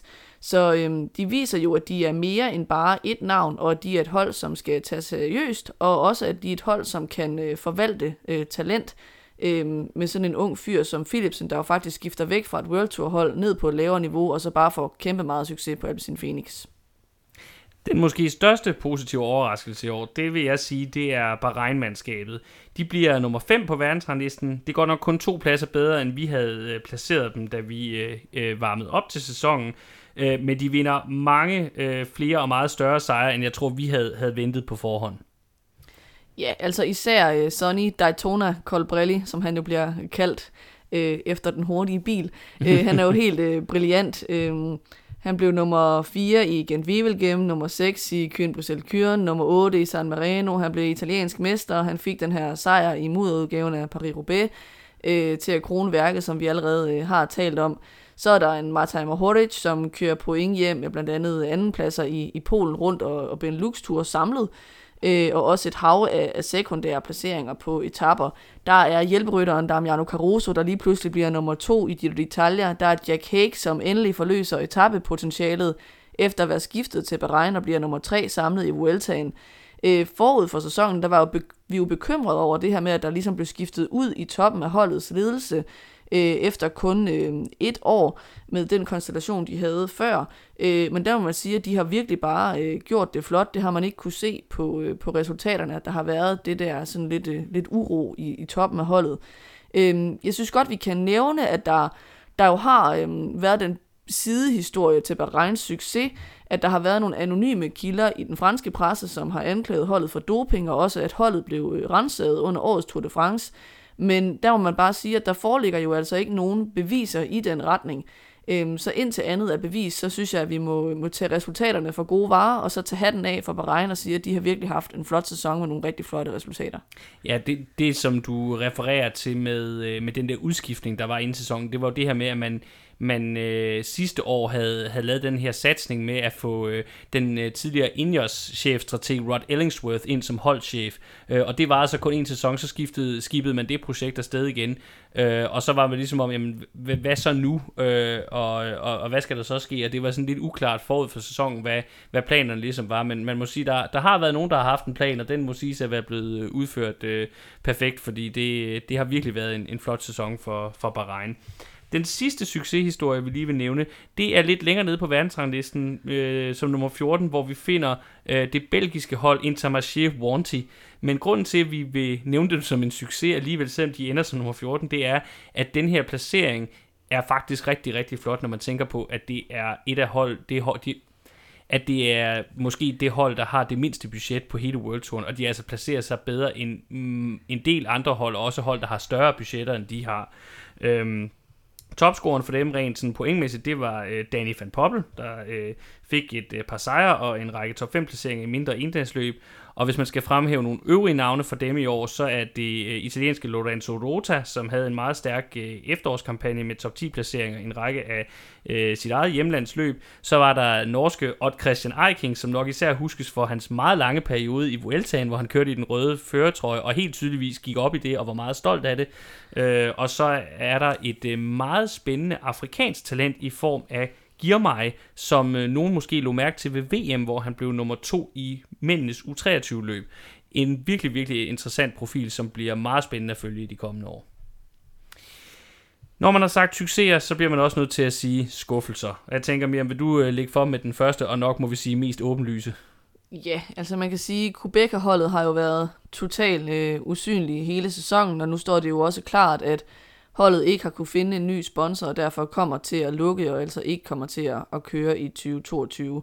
Man kan sige, at det, det var ret forventeligt, at de ikke ville levere nogle store sportslige resultater øh, i 2021-sæsonen, fordi truppen blev sammensat i sidste øjeblik ud af ryttere, som andre hold ikke havde ville skrive kontrakt med, fordi at de øh, også forud for 2021-sæsonen stod med sponsorproblemer, og først i sidste øjeblik øh, fik hævet en sponsor ombord.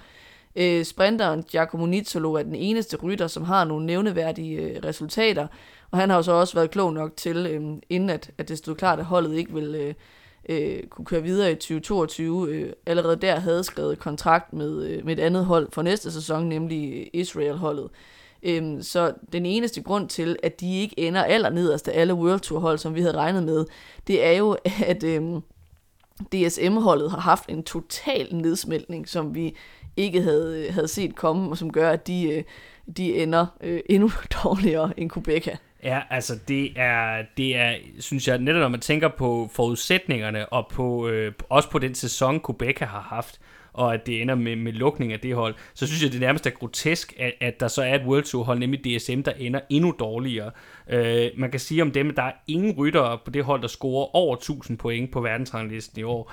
Øh, og så er der stadigvæk det her problem med, at, at de ryttere, som har et navn, og som har en eller anden form for øh, ligesom bevisligt talent, øh, de flygter fortsat væk fra det her hold i, i et væk, i, når de får chancen for det.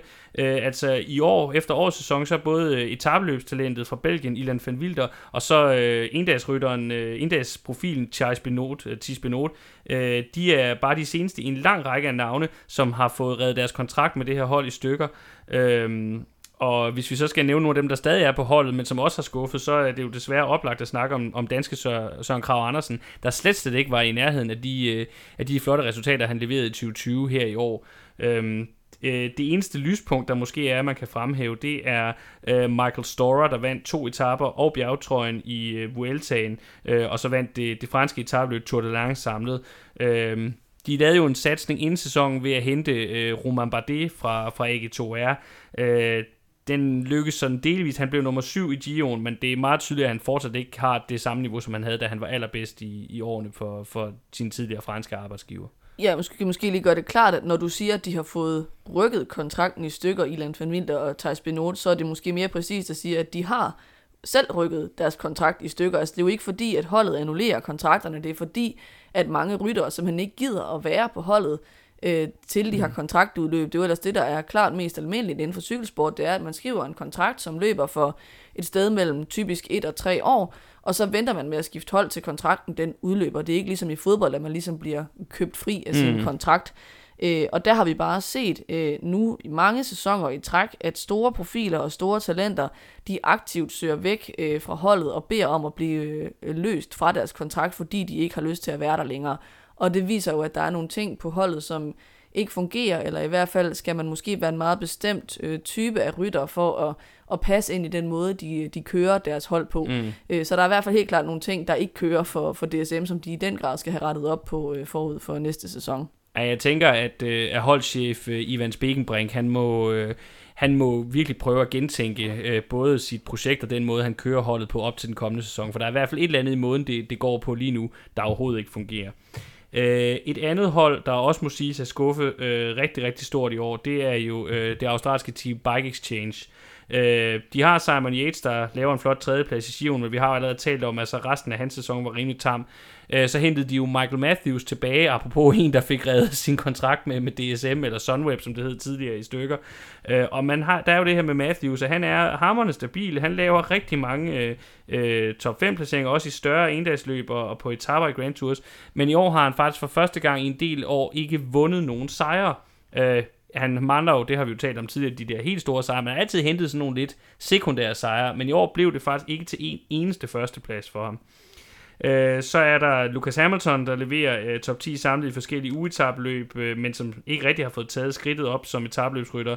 Øh, og så må vi altså bare sige, øh, i hvert fald for min regning, sige, at, at Esteban Chavez han er færdig, og han er jo også fortid på holdet øh, inden den, øh, den næste sæson. Øh, jeg tror simpelthen ikke, der er mere i, i ham. Øh, og så er der også nogle ryttere som Luka Meskic, Robert Stannard, Nick Scholz, som vi jo godt ved har en eller anden form for potentiale, men de leverer bare ikke. Mm. Jeg tror egentlig, et hold, som jeg synes har været en større skuffelse, det er Astana-holdet. Øh, I hvert fald, når man kigger på, hvor vi placerede dem forud for sæsonen. Vi havde sat dem til at blive øh, nummer 6 på verdensranglisten. De ender som nummer 13. Øh, som vi skal tale om om lidt, lidt mere, så flopper danske Jakob Fuglsang fuldstændig i år. De lider også under tabet af Miguel Angel Lopez, som de måtte lade gå forud for sæsonen på grund af økonomiske problemer. Så øh, Alexander Vlasov, det unge russiske talent, han får ligesom ikke taget det skridt øh, op på podiet i en Grand Tour, som vi havde forventet, at han ville gøre i 2021. Øhm, selvom hans andenplads i, i Paris-Nice og, og tredjepladsen i Tour of the Alps var fine resultater, øh, så mangler de der helt store resultater, vi havde håbet på at se fra ham. Øh, så hvis man kigger på anden halvdel af sæsonen, så er det især der, det bliver, bliver magert for dem.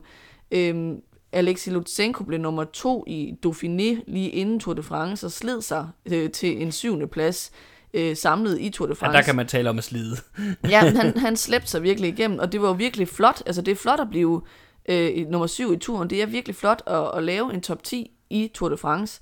Men de fik bare ikke rigtig andet ud af det end det, og, og sådan, der, der kan man virkelig se det der problem med at komme til at sætte sig mellem to stole, som vi også talte om forud for sæsonen, kunne være en risiko for ham. Altså, man er i en eller anden form for, for dags rytter, der så der pludselig også skal være lidt etabløbsrytter, og så ender det med, at man, man får måske nogle okay samlede placeringer, men man får ikke de store sejre, og man får heller ikke de point til verdensranglisten, der skal til for at placere sig godt. Øhm, så kan man også sige, at en, en ellers stabil rytter som Gorka Isagia, han var helt væk i år. Øhm, Omar Frejle leverer kun i beskeden grad. Jon Isagia, Gorkas bror, han har nogle top 5, top 10 placeringer i ugetabeløbene, men, men uden det sådan for alvor bliver prangende. Øhm, så, så de lider øhm, især under, synes jeg, manglende resultater i endagsløbene, som skulle være kommet fra Lutsenko, men de lider altså også under, at dem, der plejer at levere i ugetabeløbene, og som vi havde forventet skulle, skulle levere i Grand Tours, de ikke gør det i år, øh, især Fuglsang og Blasov. Det var sådan de hold, som vi havde sådan valgt at, at fremhæve som deciderede skuffelser. Øh, så er der et par hold, hvor vi tænker, de er sådan lidt på vippen øh, i forhold til, om, om indsatsen er godkendt, eller om de skuffer. Øh, det første, jeg tænker, vi lige skal rundt om, det er, det er Movistar. Altså, de ender som nummer 11. Øh, det var nok egentlig forventeligt, at det var det omkring, de skulle ligge. Øh, men der er stadigvæk nogle ting, som, som er meget sådan kritisable ved deres sæson. Altså den der satsning på Miguel Angel Lopez, den øh, slår jo fuldstændig fejl, og, og, øh, og han er jo væk igen, og i det hele taget så sådan, ser fremtiden sådan lidt usikker ud for dem, fordi de stadig er meget afhængige af en efterhånden stadig imponerende, men efterhånden 41-årig Alejandro Valverde, som vi vil tale om lidt senere, øh, i forhold til mange af deres resultater. Øh, noget af det, der kan øh, tages med positivt, det er jo, at Henrik Mars han slutter med den her øh, anden plads i, i Vueltaen, så det, det har jo en eller anden retning i forhold til, at der måske, måske stadigvæk er mere at hente i forhold til ham, når vi snakker etabeløb, som jo er Movistars store prioritering. Jo jo, men han er jo bare i modsætning til Valverde ikke lige frem en etappesejr sluger. Øh, Nej, Mars, han er mere sådan en, øh, en dieselmotor, ikke? Mm. Så de mangler jo i den grad nogen, der skal tage over efter Valverde, som jo har meldt ud, at, at efter den kommende sæson, så er det slut mm. øh, med hans tid som aktiv cykelrytter. Øhm, så er der ikke to R, der synes jeg også godt, man kan diskutere, om det er, er godkendt eller en skuffelse. Altså de bliver nummer 8 på verdensranglisten, og det er faktisk bedre, end vi havde ventet ud fra deres trup. Vi havde sat dem til at blive nummer 11. Omvendt, så kan man måske godt sige lidt kritisk, at det, det også er skuffende, at det, de store indkøb, de gjorde forud for sæsonen, øhm, især Bob Jungels og, og Rick van Avermaet, de ikke rigtig leverer nogen store resultater, øh, og at man ikke for alvor kan se øh, på deres resultatliste, hvor meget større deres budget er blevet forud for den her sæson. De mangler virkelig sejrene i år. Øh, omvendt kan man så sige på den positive side, at det jo var en kæmpe succes for dem at skrive kontrakt med øh, Ben O'Connor, øh, fordi han blev nummer 4 i, i Tour de France, som vi også skal tale lidt mere om om lidt. Ja, altså, og man kan sige, netop det, du netop med budgetforøgelsen, de er jo klart det franske hold, der har det største budget nu, og alligevel så ender de kun en placering bedre på, på verdensranglisten, end, øh, end de evige konkurrenter fra Gruppe FDJ, som, øh, som jo har væsentligt færre penge til rådighed, og, øh, og alligevel så er, altså, man kan jo ikke sige, at de har en markant øh, dårligere sæson, end, end AG2 er, så det er også noget, jeg synes, man skal tage med i den her sammenhæng. Et andet hold, der kan placeres lidt i samme gruppe, som AG2 er her, det er øh, Israel Startup Nation. Øh, de ender højere, end vi havde ventet, øh, som nummer 10 på verdensranglisten. Men igen kan man jo kritisere de her dyre investeringer, de lavede inden sæsonen, at de måske ikke rigtig giver noget resultat. Lige med undtagelse af Michael Woods, der har en rigtig, rigtig flot sæson. Det synes jeg ikke, vi skal øh, forklare på nogen måde. Men man har jo især sådan Froome-projektet, der virkelig ligner en eklatant fiasko. Udover at det har givet øh, Froome noget goodwill, at han ikke er uovervindelig længere, og at mange er begyndt at tale meget pænere om ham, så kan man sige, rent resultatmæssigt har det jo øh, været en, en stor øh, fiasko. Det synes jeg ikke, der kan være nogen øh, altså, tvivl om. Det, det, man kan sige, det er, at man har selvfølgelig fået en masse medieopmærksomhed, og det kan ja, jo godt være, at, at det i virkeligheden er det, de føler, at de, de har betalt for med hans øh, kontrakt. Men rent sportsligt, der har det været en katastrofe. Ja, ja. Altså Silvan Adams mangler ikke penge, men, men han vil nok også gerne have et eller andet afkast af sin investering, i hvert fald rent sportsligt. Uh, men som sagt, det er rigtig meget båret af Michael Woods, og så af, af sekundære placeringer og, og, og store placeringer, og gode placeringer i mindre løb.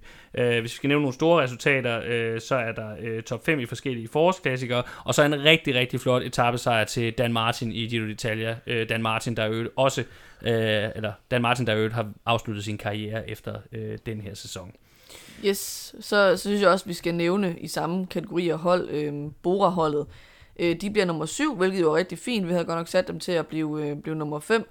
Øh, det er så især på grund af, af overhalingen af det meget velkørende Alpecin og Bahrein-hold, at de, øh, at de ikke kommer højere op på listen.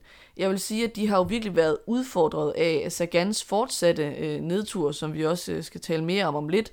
Øh, og så at øh, etabløbsrytteren Emanuel Buchmann igen i år ikke leverer. I år har det så især været øh, på grund af et uheldigt styrt under Giro d'Italia.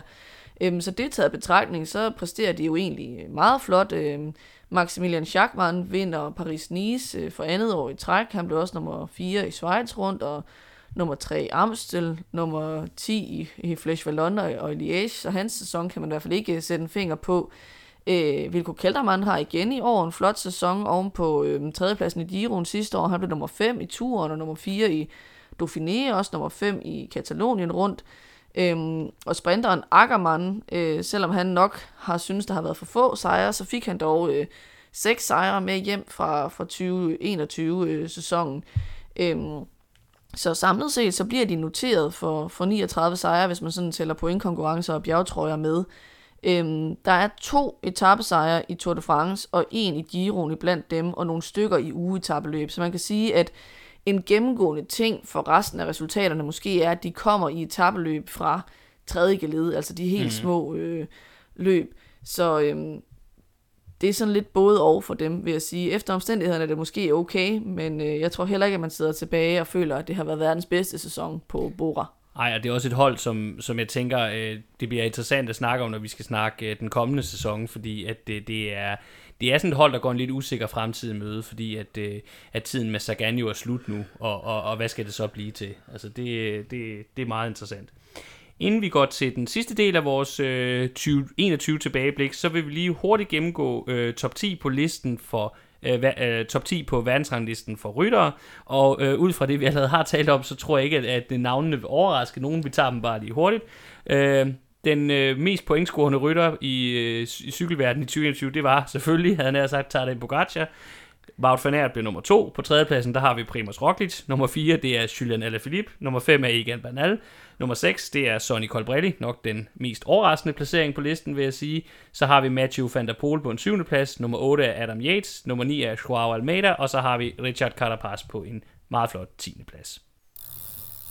Det sidste, vi vil gøre i dette nedtagsprogram, opsamlingsprogram på cykelsæsonen 2021, det er, at vi lige hver især har fået lov at udvælge øh, i første omgang tre ryttere, øh, som vi synes er en, hver især er en succeshistorie fra 2021. Og det er så nogle af de ryttere, vi ikke har talt så meget om indtil nu, vi vil fokusere på her. Øh, og jeg vil godt lægge ud og sige, at for mig der er en af de største succeshistorier her i 2021, det er Alejandro Valverde. Han vinder godt nok kun tre sejre, men han har 34 top 10 placeringer i løb i år. Og vi taler altså om en mand, der er 41. Øh, og når man kigger på nogle af de andre ryttere, der er tilbage i feltet, som har hans alder, der er ikke nogen, der er 41, men som nærmer sig hans alder, hvor vi jo sige, at der var flere af dem i år, der havde svært ved at opnå resultater, så er det her bare vanvittigt imponerende. Han bliver i øvrigt nummer 4 i Katalonien rundt, han bliver nummer 7 i Baskerlandet rundt, og så har han en virkelig, virkelig flot klassikerkampagne i år. Øh, I Ardennerne, der bliver han nummer 5 i Amstel, nummer 3 i Flesh Vallon og nummer 4 i Liège. Og så snupper han altså også en femteplads i Lombardiet, ikke så længe efter, at han jo var udgået af Vueltaen med et rigtig, rigtig alvorligt, eller ikke så længe efter, han var udgået af Vueltaen efter et rigtig træls styrt. Jeg synes bare, vi må sige her, der er tale om en sand mester, som vi jo er så heldige, at vi får glæde af i hvert fald en sæson mere. Han har meldt ud, som du allerede har nævnt, at øh, efter i år, så er det slut, og så skal han til at være øh, ambassadør for øh, Movistar-holdet, og har heller ikke helt afvist at måske kunne indgå i en sportsdirektørrolle. Men øh, så bare lige en opfordring til at nyde den her fantastiske cykelrytter, den sidste sæson, vi har ham i, i feltet. Jeg, jeg føler mig rimelig overbevist om, at øh, vi nok også skal se ham med helt fremme her i, i 2022. Ja, og så fra en af feltets ældste til en af feltets yngste, vil jeg gå videre til øh, Jasper Philipsen, som jeg allerede har øh, talt lidt om. Forud for øh, 2021-sæsonen, der valgte Philipsen jo at gå et niveau ned fra UAE-holdet, som er et World Tour-hold, altså Pogacars hold, til i stedet for at køre for Alpecin Phoenix-holdet, som kører på øh, niveauet under.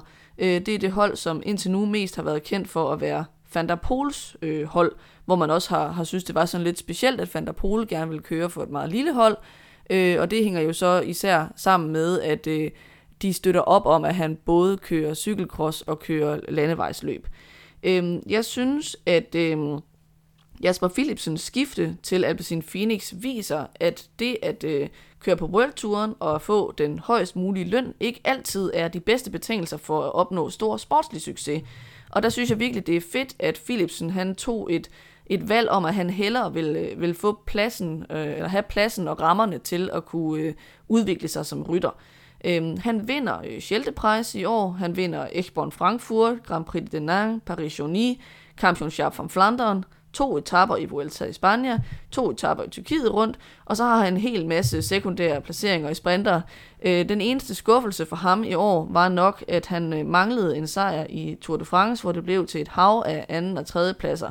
Men altså, manden er kun 23 år, der kan ligge rigtig mange store sprinter og klassikersejre foran ham i de kommende år, og jeg synes noget, der er virkelig fedt ved Philipsen, det er, at han både kan finde ud af at sprinte og kan finde ud af at køre øh, forårsklassikerne. Jeg synes, han er en virkelig fed rytter. Jeg synes, det er fedt, han kører på Alpecin Phoenix, og jeg glæder mig til at følge ham øh, i den kommende sæson også. Fra et ungt navn til et andet, øh, og en, som man må sige, fik sit gennembrud her i øh, 2021, og ovenikøbet efter, at han faktisk måske allerede var blevet dømt lidt ude. Øh, den næste, jeg gerne vil tale om her, det er Schweizeren Gino Mader. Uh, han blev nummer 4 til U23 VM tilbage i 2018. Det var det VM, U23 VM og VM i det hele taget, der blev kørt i, i Innsbruck i Østrig. Og i U23-løbet, der var det jo hans landsmand Mark Hirschi, der vandt, men det var efter et løb, hvor uh, Hirschi og Mader sammen virkelig havde kørt flot og uh, havde formået at besejre øh, kæmpe favoritten, øh, den nu desværre afdøde Bjørk Lambrecht øh, fra Belgien, øh, hvor Hirschi altså endte med sejren, og så blev øh, Meta så nummer 4. Men han blev altså sammen med sin landsmand udråbt til at være et kæmpe talent efter øh, det her flotte U23 VM. Så startede han sin professionelle karriere hos øh, Kubeka, også kendt som Talentkirkegården, øh, og hans to første sæsoner som øh, professionel i 2019 og 2020, de var rigtig, rigtig svære, og så, så meget, at, altså, at mange var tæt på at dømme ham ud og sige, at han bliver aldrig til noget. Så skifter han til Bahrain inden den her sæson, og det var jo helt klart udset til en rolle som, som klar hjælperytter. Øh, så ligger han ud med at blive nummer 10 i Paris-Nice, øh, og i øvrigt var få meter for en meget, meget flot etappesejr, hvor han bliver snydt af, af Roglic, øh, der kommer øh, jagtende bagfra på de aller sidste meter. Han var ikke helt så hurtig som kort, så han holdt ham ikke, ikke bag sig, men øh, øh, og var tydeligt mega frustreret over det, den her øh, situation, hvor at, øh, at storfavoritten snuppede sejren lige for næsen af ham. Men øh, han byggede videre på det. Han vandt en flot etappesejr i Gion, også en, øh, en sejr på, på hjemmebanen i Schweiz rundt. Og så kom det helt store gennembrud i Vueltaen, hvor han ender med at sidde med blandt de bedste hele løbet igennem, og får en rigtig flot samlet femteplads, samtidig med at han så også vinder ungdomskonkurrencen. Ja, det er jo næsten lidt af det mest imponerende, fordi at, øh, man har bare været så vant til, at når Banal for eksempel stiller op i et løb, eller Pogacar stiller op i et etabløb, så er det dem, der sidder på ungdomstrøjer. Men der, der lykkedes det ham så faktisk at klemme sig ind foran Banal i mm. det samlede klassement, og derfor også at tage ungdomstrøjen, som jo ellers... Øh, normalt plejer at sidde enten på Banal eller på Pogacar. Jeg glæder mig i hvert fald rigtig meget til at se, hvordan han får, udvikler sig her i, i 2022. Om han kan fortsætte det, vi så sidst på sæsonen, og måske endda blive en, en etabløbsprofil fremadrettet. Jeg, jeg ved ikke helt, om, om han har øh, støbningen til det, men, øh, men øh, jeg tror, at øh, jeg håber virkelig på, at det her ikke var en, øh, et one-season wonder, men at, øh, at vi vil se ham fortsætte udviklingen øh, over den kommende sæson. Den næste rytter, jeg har taget med, det er måske sådan et, øh, et ikke så oplagt øh, valg, og man kan også godt anklage mig for, at det hænger sammen med, at jeg havde ham på mit øh, succesfulde managerhold i år. Men altså, jeg synes, at øh, Christophe Laporte øh, fra Kofidi-holdet er en god historie. Fordi at øh, han havde jo et virkelig skuffende 2020, som han spildte på ligesom at være anden violin for den store italienske sprinter Viviani, som jo havde en katastrofesæson det år. Øhm, og så kan man sige, at år er det egentlig ikke mængden af sejre, der er imponerende. Øhm, og heller ikke de løb, han så har vundet. Det er blevet til to små øh, endagsløb i Belgien øhm, og to etappesejre i små ugetappeløb. Det er mere mængden af placeringer i top 10, set over hele sæsonen, som jeg synes er fænomenal. Han har 69 øh, løbsdage, og på de 69 løbsdage, der laver han altså 26 resultater i top 10. Til sammenligning, der havde han fire top 10 og ingen sejre sidste år. Øhm, så jeg synes, at han fortjener at komme med på succeslisten på grund af den genrejsning, han har lavet. Øh, og så bidrager han altså også med 1219 point til ranglisten for sit hold, øh, Kofidi. Så en flot sæson, synes jeg, af, af Christophe Laporte er virkelig flot øh, comeback, og også netop når man øh, ser på forudsætningerne, at han var udsat til at skulle hjælpe en, en svagt kørende Viviani, så det er jo bare imponerende, at han så bare tager sagen i egen hånd og viser, jamen det er mig, I skal satse på, jeg har niveauet, og, og det har jeg stadigvæk, og, og jeg kan levere, og det gør han jo så også, øh, i hvert fald inden for de rammer, som man kan forvente, når man nogle gange kører på, på KFD, der ikke er, er det største og det stærkeste hold i feltet.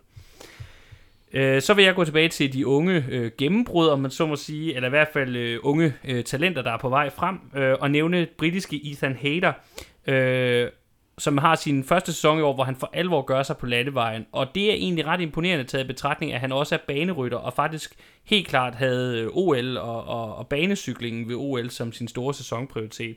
Og alligevel, på trods af det, så har han altså formået at lave masser af resultater, mest på lavere niveau, men han ender med at vinde uh, Tour of Norway, og så kører han altså top 10 placeringer hjem i mindre etabeløb, som uh, uh, Settimana Ciclista Italiana, uh, Vuelta Algarve, uh, Andalusien rundt, også kendt som Rota del Sol, og så har han også en top 10 i, i løbet på hjemmebane Tour of Britain. Øh, og så ser vi måske det, det begyndende gennembrud til VM, hvor han altså bliver nummer 8 på, på enkeltstarten. Så også en mand, der skal holdes øje med i den kommende sæson, og endnu et af de her unge øh, britiske Ineos-talenter. Også lidt interessant vinkel, fordi der var lidt snak om, da, da man overgik fra Sky til Ineos, om det så måske ville blive et mere øh, sammensat og internationalt hold, men øh, man må da sige med både Hater og, og Pitcock, at de helt klart stadigvæk prioriterer de, øh, de hjemlige talenter også, og, og der er en platform for at føre dem frem hos, øh, hos Team Ineos. Ja, og han er jo ekstra interessant, fordi det ser ud til, at han både kan finde ud af at, at køre klassement og at køre enkeltstart, som er jo en forudsætning for at lave et godt klassementsresultat i dag. Mm. Øhm, så, så han ligner en, der godt kunne have hele pakken. Og det betyder jo så også bare, at, øh, at Ineos i den kommende sæson kan få endnu sværere ved at finde ud af, hvem af alle de her dygtige klassementsrytter, de har, de skal køre for i de forskellige etabløb. Ja, de er også begyndt at lue lidt ud i dem. Øh, det er igen noget, vi skal tale om senere, men øh, for eksempel så er Sosa jo øh, fortid på holdet nu, bare lige for at indskyde det. Men jo, de, de har et luksusproblem, de får svært ved at vælge, det er der ikke nogen tvivl om. Den sidste, jeg har taget med, det er Ben O'Connor. Jeg kan huske, da vi øh, skulle lave optakt til 2021-sæsonen, der synes du, at jeg var lidt jubeloptimist på hans vegne. Ham havde du ikke meget fidus til. Men han skiftede altså fra det kriseramte Quebec inden sæsonen øh, over til AG2R, og det har virkelig været en succes både for ham og for AG2R-holdet. Øh, jeg vil gerne medgive, at jeg havde ikke forudset, at han ville blive nummer 4 i, i Tour de France og tage en mega flot øh, bjergetappesejr der. Øh, men øh, ikke desto mindre, så er det jo øh, sådan kronen på værket for hans sæson. Øh, kan så sige om hans klassementsplacering, at den selvfølgelig er, er baseret på den øh, tid, han hentede på, på sit udbrud den dag, hvor han tog sin etappesejr. Men han forsvarer den jo øh, trods alt øh, hjem, i modsætning til en rytter som for eksempel Guillaume Martin, der jo har det med at cykle op og ned i klassementet hele vejen igennem sådan en Grand Tour, hvor han, så er han øh, nummer to, og så falder han alligevel ned til en tiende plads. Altså, der synes jeg virkelig, at øh, Ben O'Connor, han, så, så. Øh, han brækkede sig nærmest, tror jeg, af anstrengelse, men han hang på, øh, også igennem øh, krisedage. Jeg tror, var det på Vangtu-etappen, hvor han var fuldstændig kogt over. Men, ja, det var så øh, også lige efter, han havde haft sit, uh, sit udbrud, og, ja. og så kan man sige, at han sad jo bedre med op af, af, af, af, Tourmalet og Lysa Dang på den sidste bjergetappe, end for eksempel den Rigoberto Urán, som ellers har, en, har et flottere general i bladet, når vi snakker, snakker Grand Tours. Og så var det jo ikke det eneste gode resultat. Han blev også nummer 6 i et meget hårdt og koldt romandiet rundt, og nummer 8 i Dauphiné lige inden turen. Jeg vil så sige, jeg tror umiddelbart, at vi har set hans maksimale niveau i år. Jeg tror ikke, at der er så meget udvikling fremadrettet i, i Ben O'Connor. Altså jeg tror, at han er sådan en rytter, der har øhm, evnerne til at vinde flotte øh, bjergetapper i, i klassementsløbene, og som så måske på den baggrund kan køre top, top 10 placeringer hjem, men jeg tror ikke, at AG2R har fundet løsningen på, hvem det er, de skal køre for i, i Tour de France som kaptajn øh, de mange år fremadrettet. Øh, der, der tror jeg stadigvæk, de skal finde, øh, finde på en ny løsning. Og det er jeg helt enig med dig i, men jeg tror også, altså også jævnfør snakken om meter lige før, så må vi bare konstatere, at det er måske meget godt, at, øh, at, at Kubeka lukker nu, øh, på trods af, at det, det alt det sympatiske, der er det holder omkring øh, hele projektet med at udbrede cykelsport på det afrikanske kontinent, så må vi jo bare sige, at det er et hold, der har fået nogle ryttere til at se ekstremt meget dårligere ud, end de måske var i virkeligheden. Og det, det, det, er, jo ikke, det er jo ikke et sundt foretagende, og det er sådan, det er.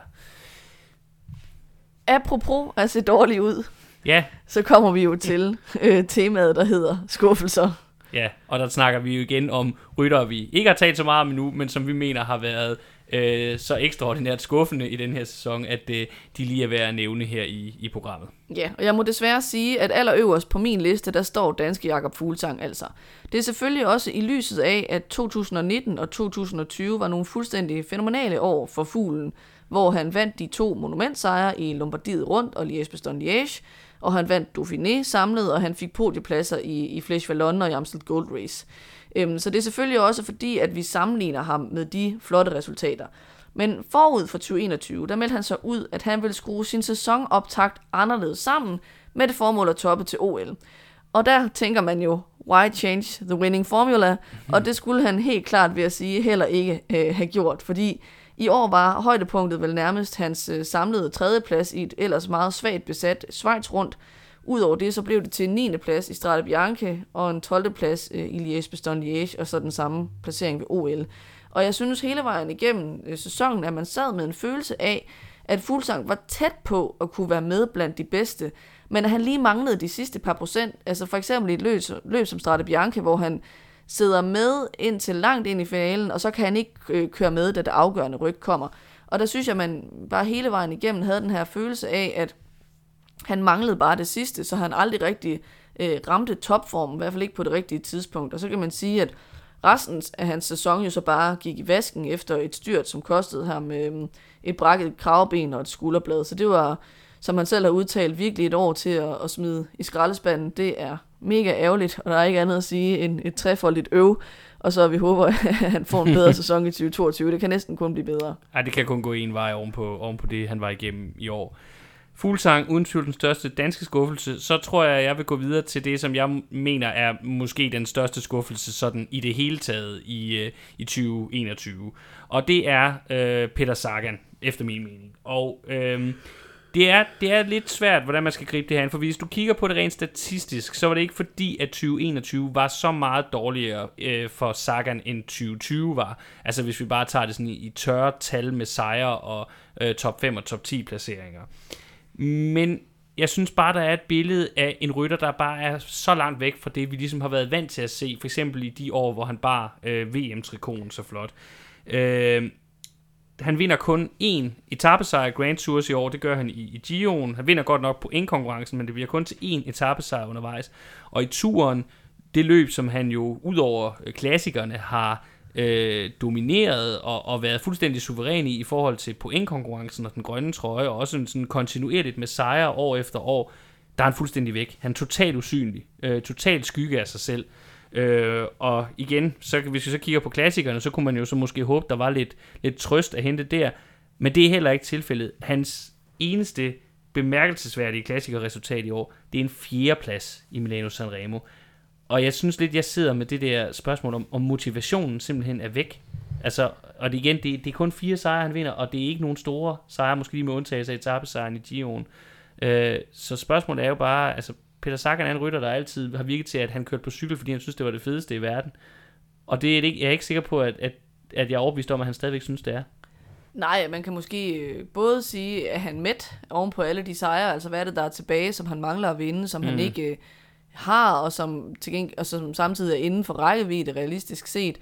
Øhm, og jeg synes også, når man sådan kigger på den måde, han giver interviews på, øh, han er ikke sådan den der mediedarling og publikumsdarling på samme måde længere, som han har været. Vi ser det også med, at øh, i stedet for, at det er sjove Sagan, der kører på et hjul og laver jokes, øh, han ligesom er, er kendt som, så er det sådan en episode som den i, i Monaco, hvor han bliver stoppet sammen med sin øh, bror, øh, spritstiv og har forulæmpet en eller anden politimand, hvis nok øh, gjort skade på politimandens hånd, fordi at Sagan øh, var bange for, at han ville blive øh, tvangsvaccineret på hospitalet. øh, altså det er sådan nogle uheldige historier i stedet for, som stjæler opmærksomheden, så jeg synes at lidt øh, i år har været en derut øh, for ham, og man kan godt tvivle på, om han får rejst sig øh, næste år, øh, hvis motivationen ligesom ikke er der. Mm. En anden skuffelse, jeg gerne vil fremhæve, øh, det er Jai Hindley. Forud for sæsonen 2021, der talte vi jo om, hvor mange af de talenter, som brød igennem i Giro d'Italia i 2020, som vi kunne regne med vil stå distancen fremadrettet. Giroen i 2020 faldt jo øh, meget sent, fordi at øh, alle etabløbene blev flyttet til efteråret. Øh, og øh, Jai Hindley han blev jo så nummer to i coronaårets udgave af Giroen, men han var nok den, vi var mest i tvivl om, øh, øh, om kunne stå distancen, og den tvivl synes jeg så indtil videre har vist sig at være meget berettiget, fordi det meste af, af sæsonen i år, der har han været øh, fraværende eller dårligt kørende. Angiveligt har begge dele så været på grund af tilbagevendende problemer med, øh, med sidesår. Men tilbage står altså, at øh, de mange af etabløbene endt med did not start, altså dage, hvor han har slæbt sig i mål og så ikke stillet til start på næste dags etape, øh, etape og, og det bedste resultat i år, det er altså en samlet syvende plads i Polen rundt. Så jeg synes, at for ham, der skal 2022 jo give svaret på, om 2021 var den svære toer, øh, og, et, og et år i skadeshelvede, eller om den gode kørsel i, i 2020 var en elig svale fra den 25-årige Australier, som så vil blive et one-season wonder i cykelhistorien. Mm. Jeg vil ikke blive overrasket, hvis det er det, det ender med for ham, vil jeg sige. Jeg synes, jeg synes øh, hans undskyldninger kan selvfølgelig være valide nok, men jeg synes bare, der var øh, så meget, øh, der indikerede, at, at, at han bare ikke kunne følge op på det, han havde lavet øh, i 2020. Øh, især i hans kørsel i Gio'en, synes jeg var, var helt håbløs øh, langt hen ad vejen. Ja, yeah, og, og det man kan sige, det er, at, at det var måske også den rytter, hvor det kom mest ud af det blå, at han kørte godt i 2020, fordi han nu faktisk ikke rigtig havde vist noget inden da heller, men Nej. mere sådan havde haft en, øh, en tilværelse som hjælperytter. Ja, ikke at vi skal sammenligne ham med Raimunders Rumsas for eksempel, det, det er der ikke nogen, der fortjener det nuværende cykelfelt, men øh, det, øh, det, det, er, det er svært at se ham vende tilbage til 2020-niveau med det, vi så fra ham i år. Men øh, intet vil vi udelukke, men øh, vi bliver overrasket, hvis han lige pludselig øh, genfinder siveformen fra, fra forrige sæson. Ja, altså det man kan sige til hans forsvar, det er selvfølgelig, at han kører for det håbløse DSM. Ja, det er det, men øh, så må han jo se at komme væk derfra. Det lader jo til at være relativt nemt, hvis, hvis det er det, der skal til, for at han skal have genstartet karrieren. Apropos det, og øh, også apropos min, øh, min øh, snak om Genometer, i, øh, i, da vi gennemgik øh, succeserne for i år, øh, så vil jeg nu øh, rette fokus mod øh, Maters landsmand og kompagnon fra det efterhånden en del gange nævnte øh, U23-VM i, i 2018, nemlig Mark Hirschi. Øh, han var jo 2020-sæsonens helt store gennembrud med etappesejr i turen, tredjeplads, bronzemedalje til VM på hjemmebane, øh, ej, det var noget sludder, jeg sagde der. Det, var jo, det, det skulle have været på hans hjemmebane i Schweiz, men det blev holdt i Italien. Sorry, bøf fra min side. Men altså tredjeplads og bronzemedalje til VM, sejr i, i Flash Vallon, øh, og så en anden plads i Liège Bastogne Liège. Og han gjorde så netop det, at han skiftede væk fra Sunweb. Øh, DSM fik reddet kontrakten i stykker efter en konflikt med ledelsen, og så øh, skiftede han over til de øh, mange penge og nok lidt mere lukrative forhold over på UAE. Hans eneste, en, hans eneste bemærkelsesværdige resultat i år, det er en 6. plads i Liège Bastogne Liège. Så man kan jo ikke lade være med også med ham at spørge, var det one year wonder, vi så i 2020, eller havde han bare en lidt uheldig flug-sæson i år? Ja, altså, som jeg husker det, så var han jo skadet op til at syg, og der var den der tandoperation og sådan noget, mm. så der har jo været nogle ting, der, der ligesom har været et issue med, og han kom sent i gang med sæsonen på grund af de her ting, så Altså, jeg tror helt sikkert, øh, at han godt kan komme igen. Altså, det vil jeg betragte som meget mere sandsynligt, at det her var en one-off dårlig sæson, mm. og at han så får styr på det med noget ordentligt sæsonoptagt øh, frem mod 2022. Øh, og så vil jeg i øvrigt lige indskyde til Hindleys forsvar, at han nu altså også er på vej væk fra DSM. Jeg mener, at han skal køre for Bora mm. øh, i den kommende sæson.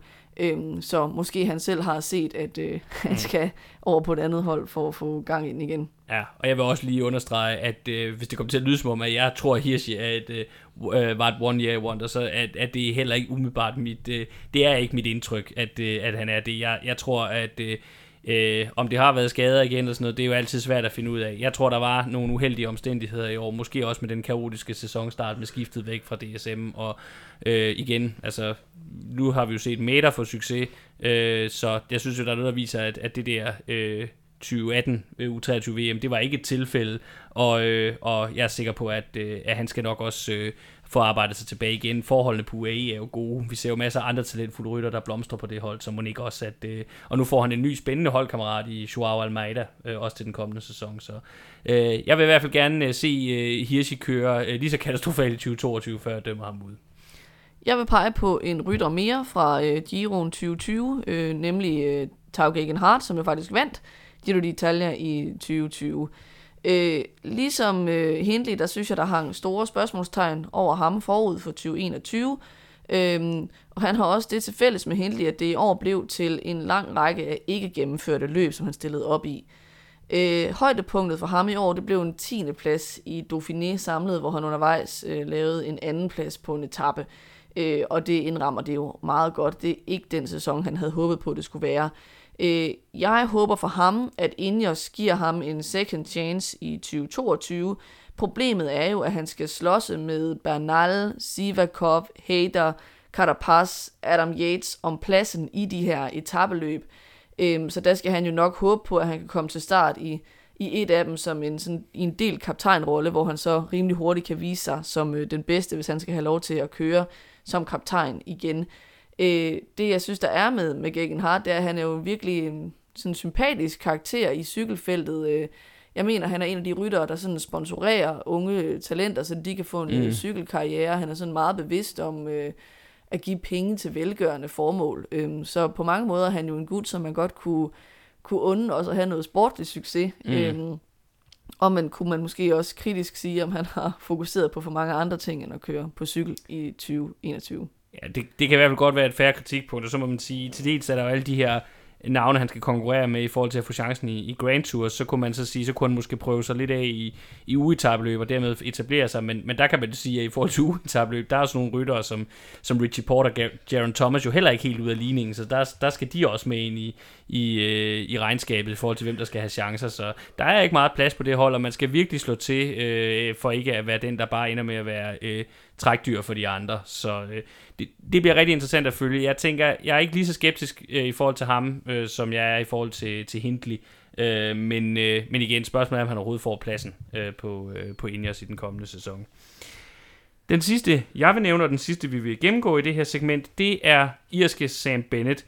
Øh, han gik jo ind til 2021-sæsonen som Quicksteps absolute topsprinter, og normalt så er det jo en garanti for succes det startede også rigtig fint med sejre i UAE-ture og i Paris-Nice, og øh, så havde vi det her Gent Wevelgem, hvor han jo kørte fænomenalt et eller andet sted i forhold til hans øh, normale kvaliteter. Han, øh, han øh, sad med hen over Kemmelberg øh, og, og lignede en mand, der måske kunne udfordre Fanert i finalen, fordi vi jo ved, hvor hurtig han er. Men det viste sig så, at turen over Kemmelberg så havde været lidt for omkostningsfuld for ham, og han begyndte at sidde og, og kaste op med... Øh, med, med, jeg tror det var med 10 km til mål, øh, og kunne simpelthen ikke holde noget i kroppen længere, og endte så selvfølgelig med at blive, øh, med at blive øh, sat og, og tabe, øh, øh, endte med slet ikke at køre top 10, fordi han var gået fuldstændig kold.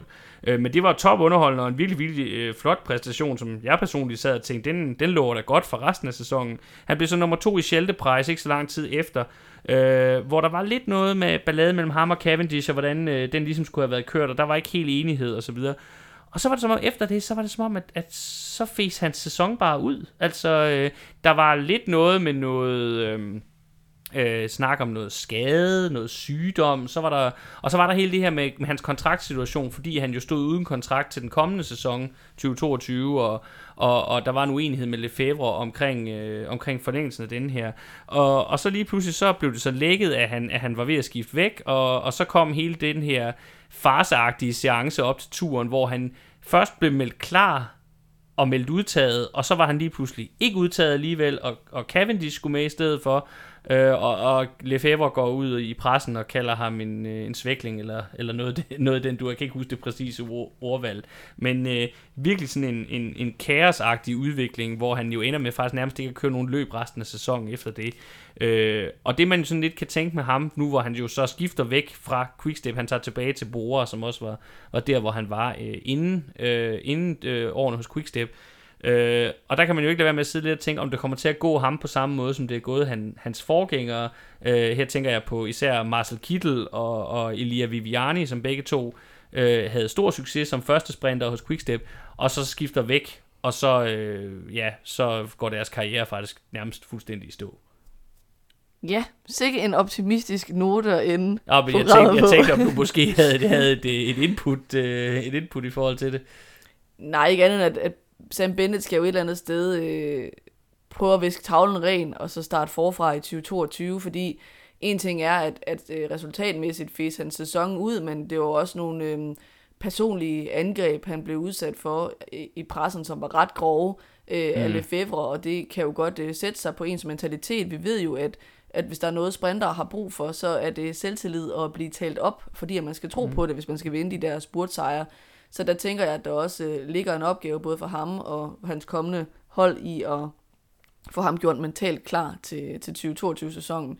Øhm, jeg vil sige, med det hold, han skifter til, er jeg ikke lige så bekymret som i forhold til Kittel, der er jo skiftet til Katusha, eller i hvert fald endte der, og Viviani, der kom til Kofidi. Øh, der burde der være bedre betingelser mm. på, et, på et borehold for at, at lave nogle gode resultater. Vi er ved at være nået til vejs ende i øh, dagens program, som jo altså så bliver det sidste i øh, 2021, og jo som meget passende også er vores afrunding på 2021-sæsonen. Inden vi slutter helt af, så vil vi gerne lige lave en lille teaser, kigge lidt frem mod øh, 2022. Øh, det næste program, vi har i støbeskeen, det kommer til at handle om årets øh, transfers, altså øh, de mange skift, der har været fra forskellige ryttere fra, fra et hold til et andet her øh, i løbet af off-season, som vi jo kan kalde den periode, vi er inde i i cykelsporten lige nu. Øh, og der vil vi sådan prøve at fokusere på, hvilke store stjerner det er, der har skiftet græsgange, og hvilke nye talenter, der kommer ind på, på holdkortene øh, til den kommende sæson. Øh, og vi vinder også øh, Team DSM i det program, der jo, som vi allerede har snakket om, endnu en gang har haft gang i svingdøren før tid, og hvor der er flere rytter og flere profiler, der har reddet deres kontrakter i stykker, og som skifter væk, før øh, det egentlig var planen, at de skulle, øh, skulle gøre det. Øh, så øh, kommer vi også til at lave optakt til den kommende sæson. Det bliver ikke helt ligesom sidste år, hvor vi jo lavede en, en optakt om hvert enkelt øh, World Tour hold. I den her gang har vi tænkt os at gøre det lidt mere med fokus på, på løbende og, og øh, sæsonkalenderen. Så det vil være øh, til dels med fokus på etabeløbende og hvad vi kan forvente. Det er lidt omkring... Øh, øh, hvilke rytter, der kommer til at prioritere, hvilke etabeløber, og hvad for nogle øh, perspektiver, der er i det i forhold til den kommende sæson. Øh, og så vil vi også lave et program, hvor vi fokuserer på klassikerne, og igen, øh, hvad de sådan, store dramaer, vi kan se frem til der, det kommer til at være.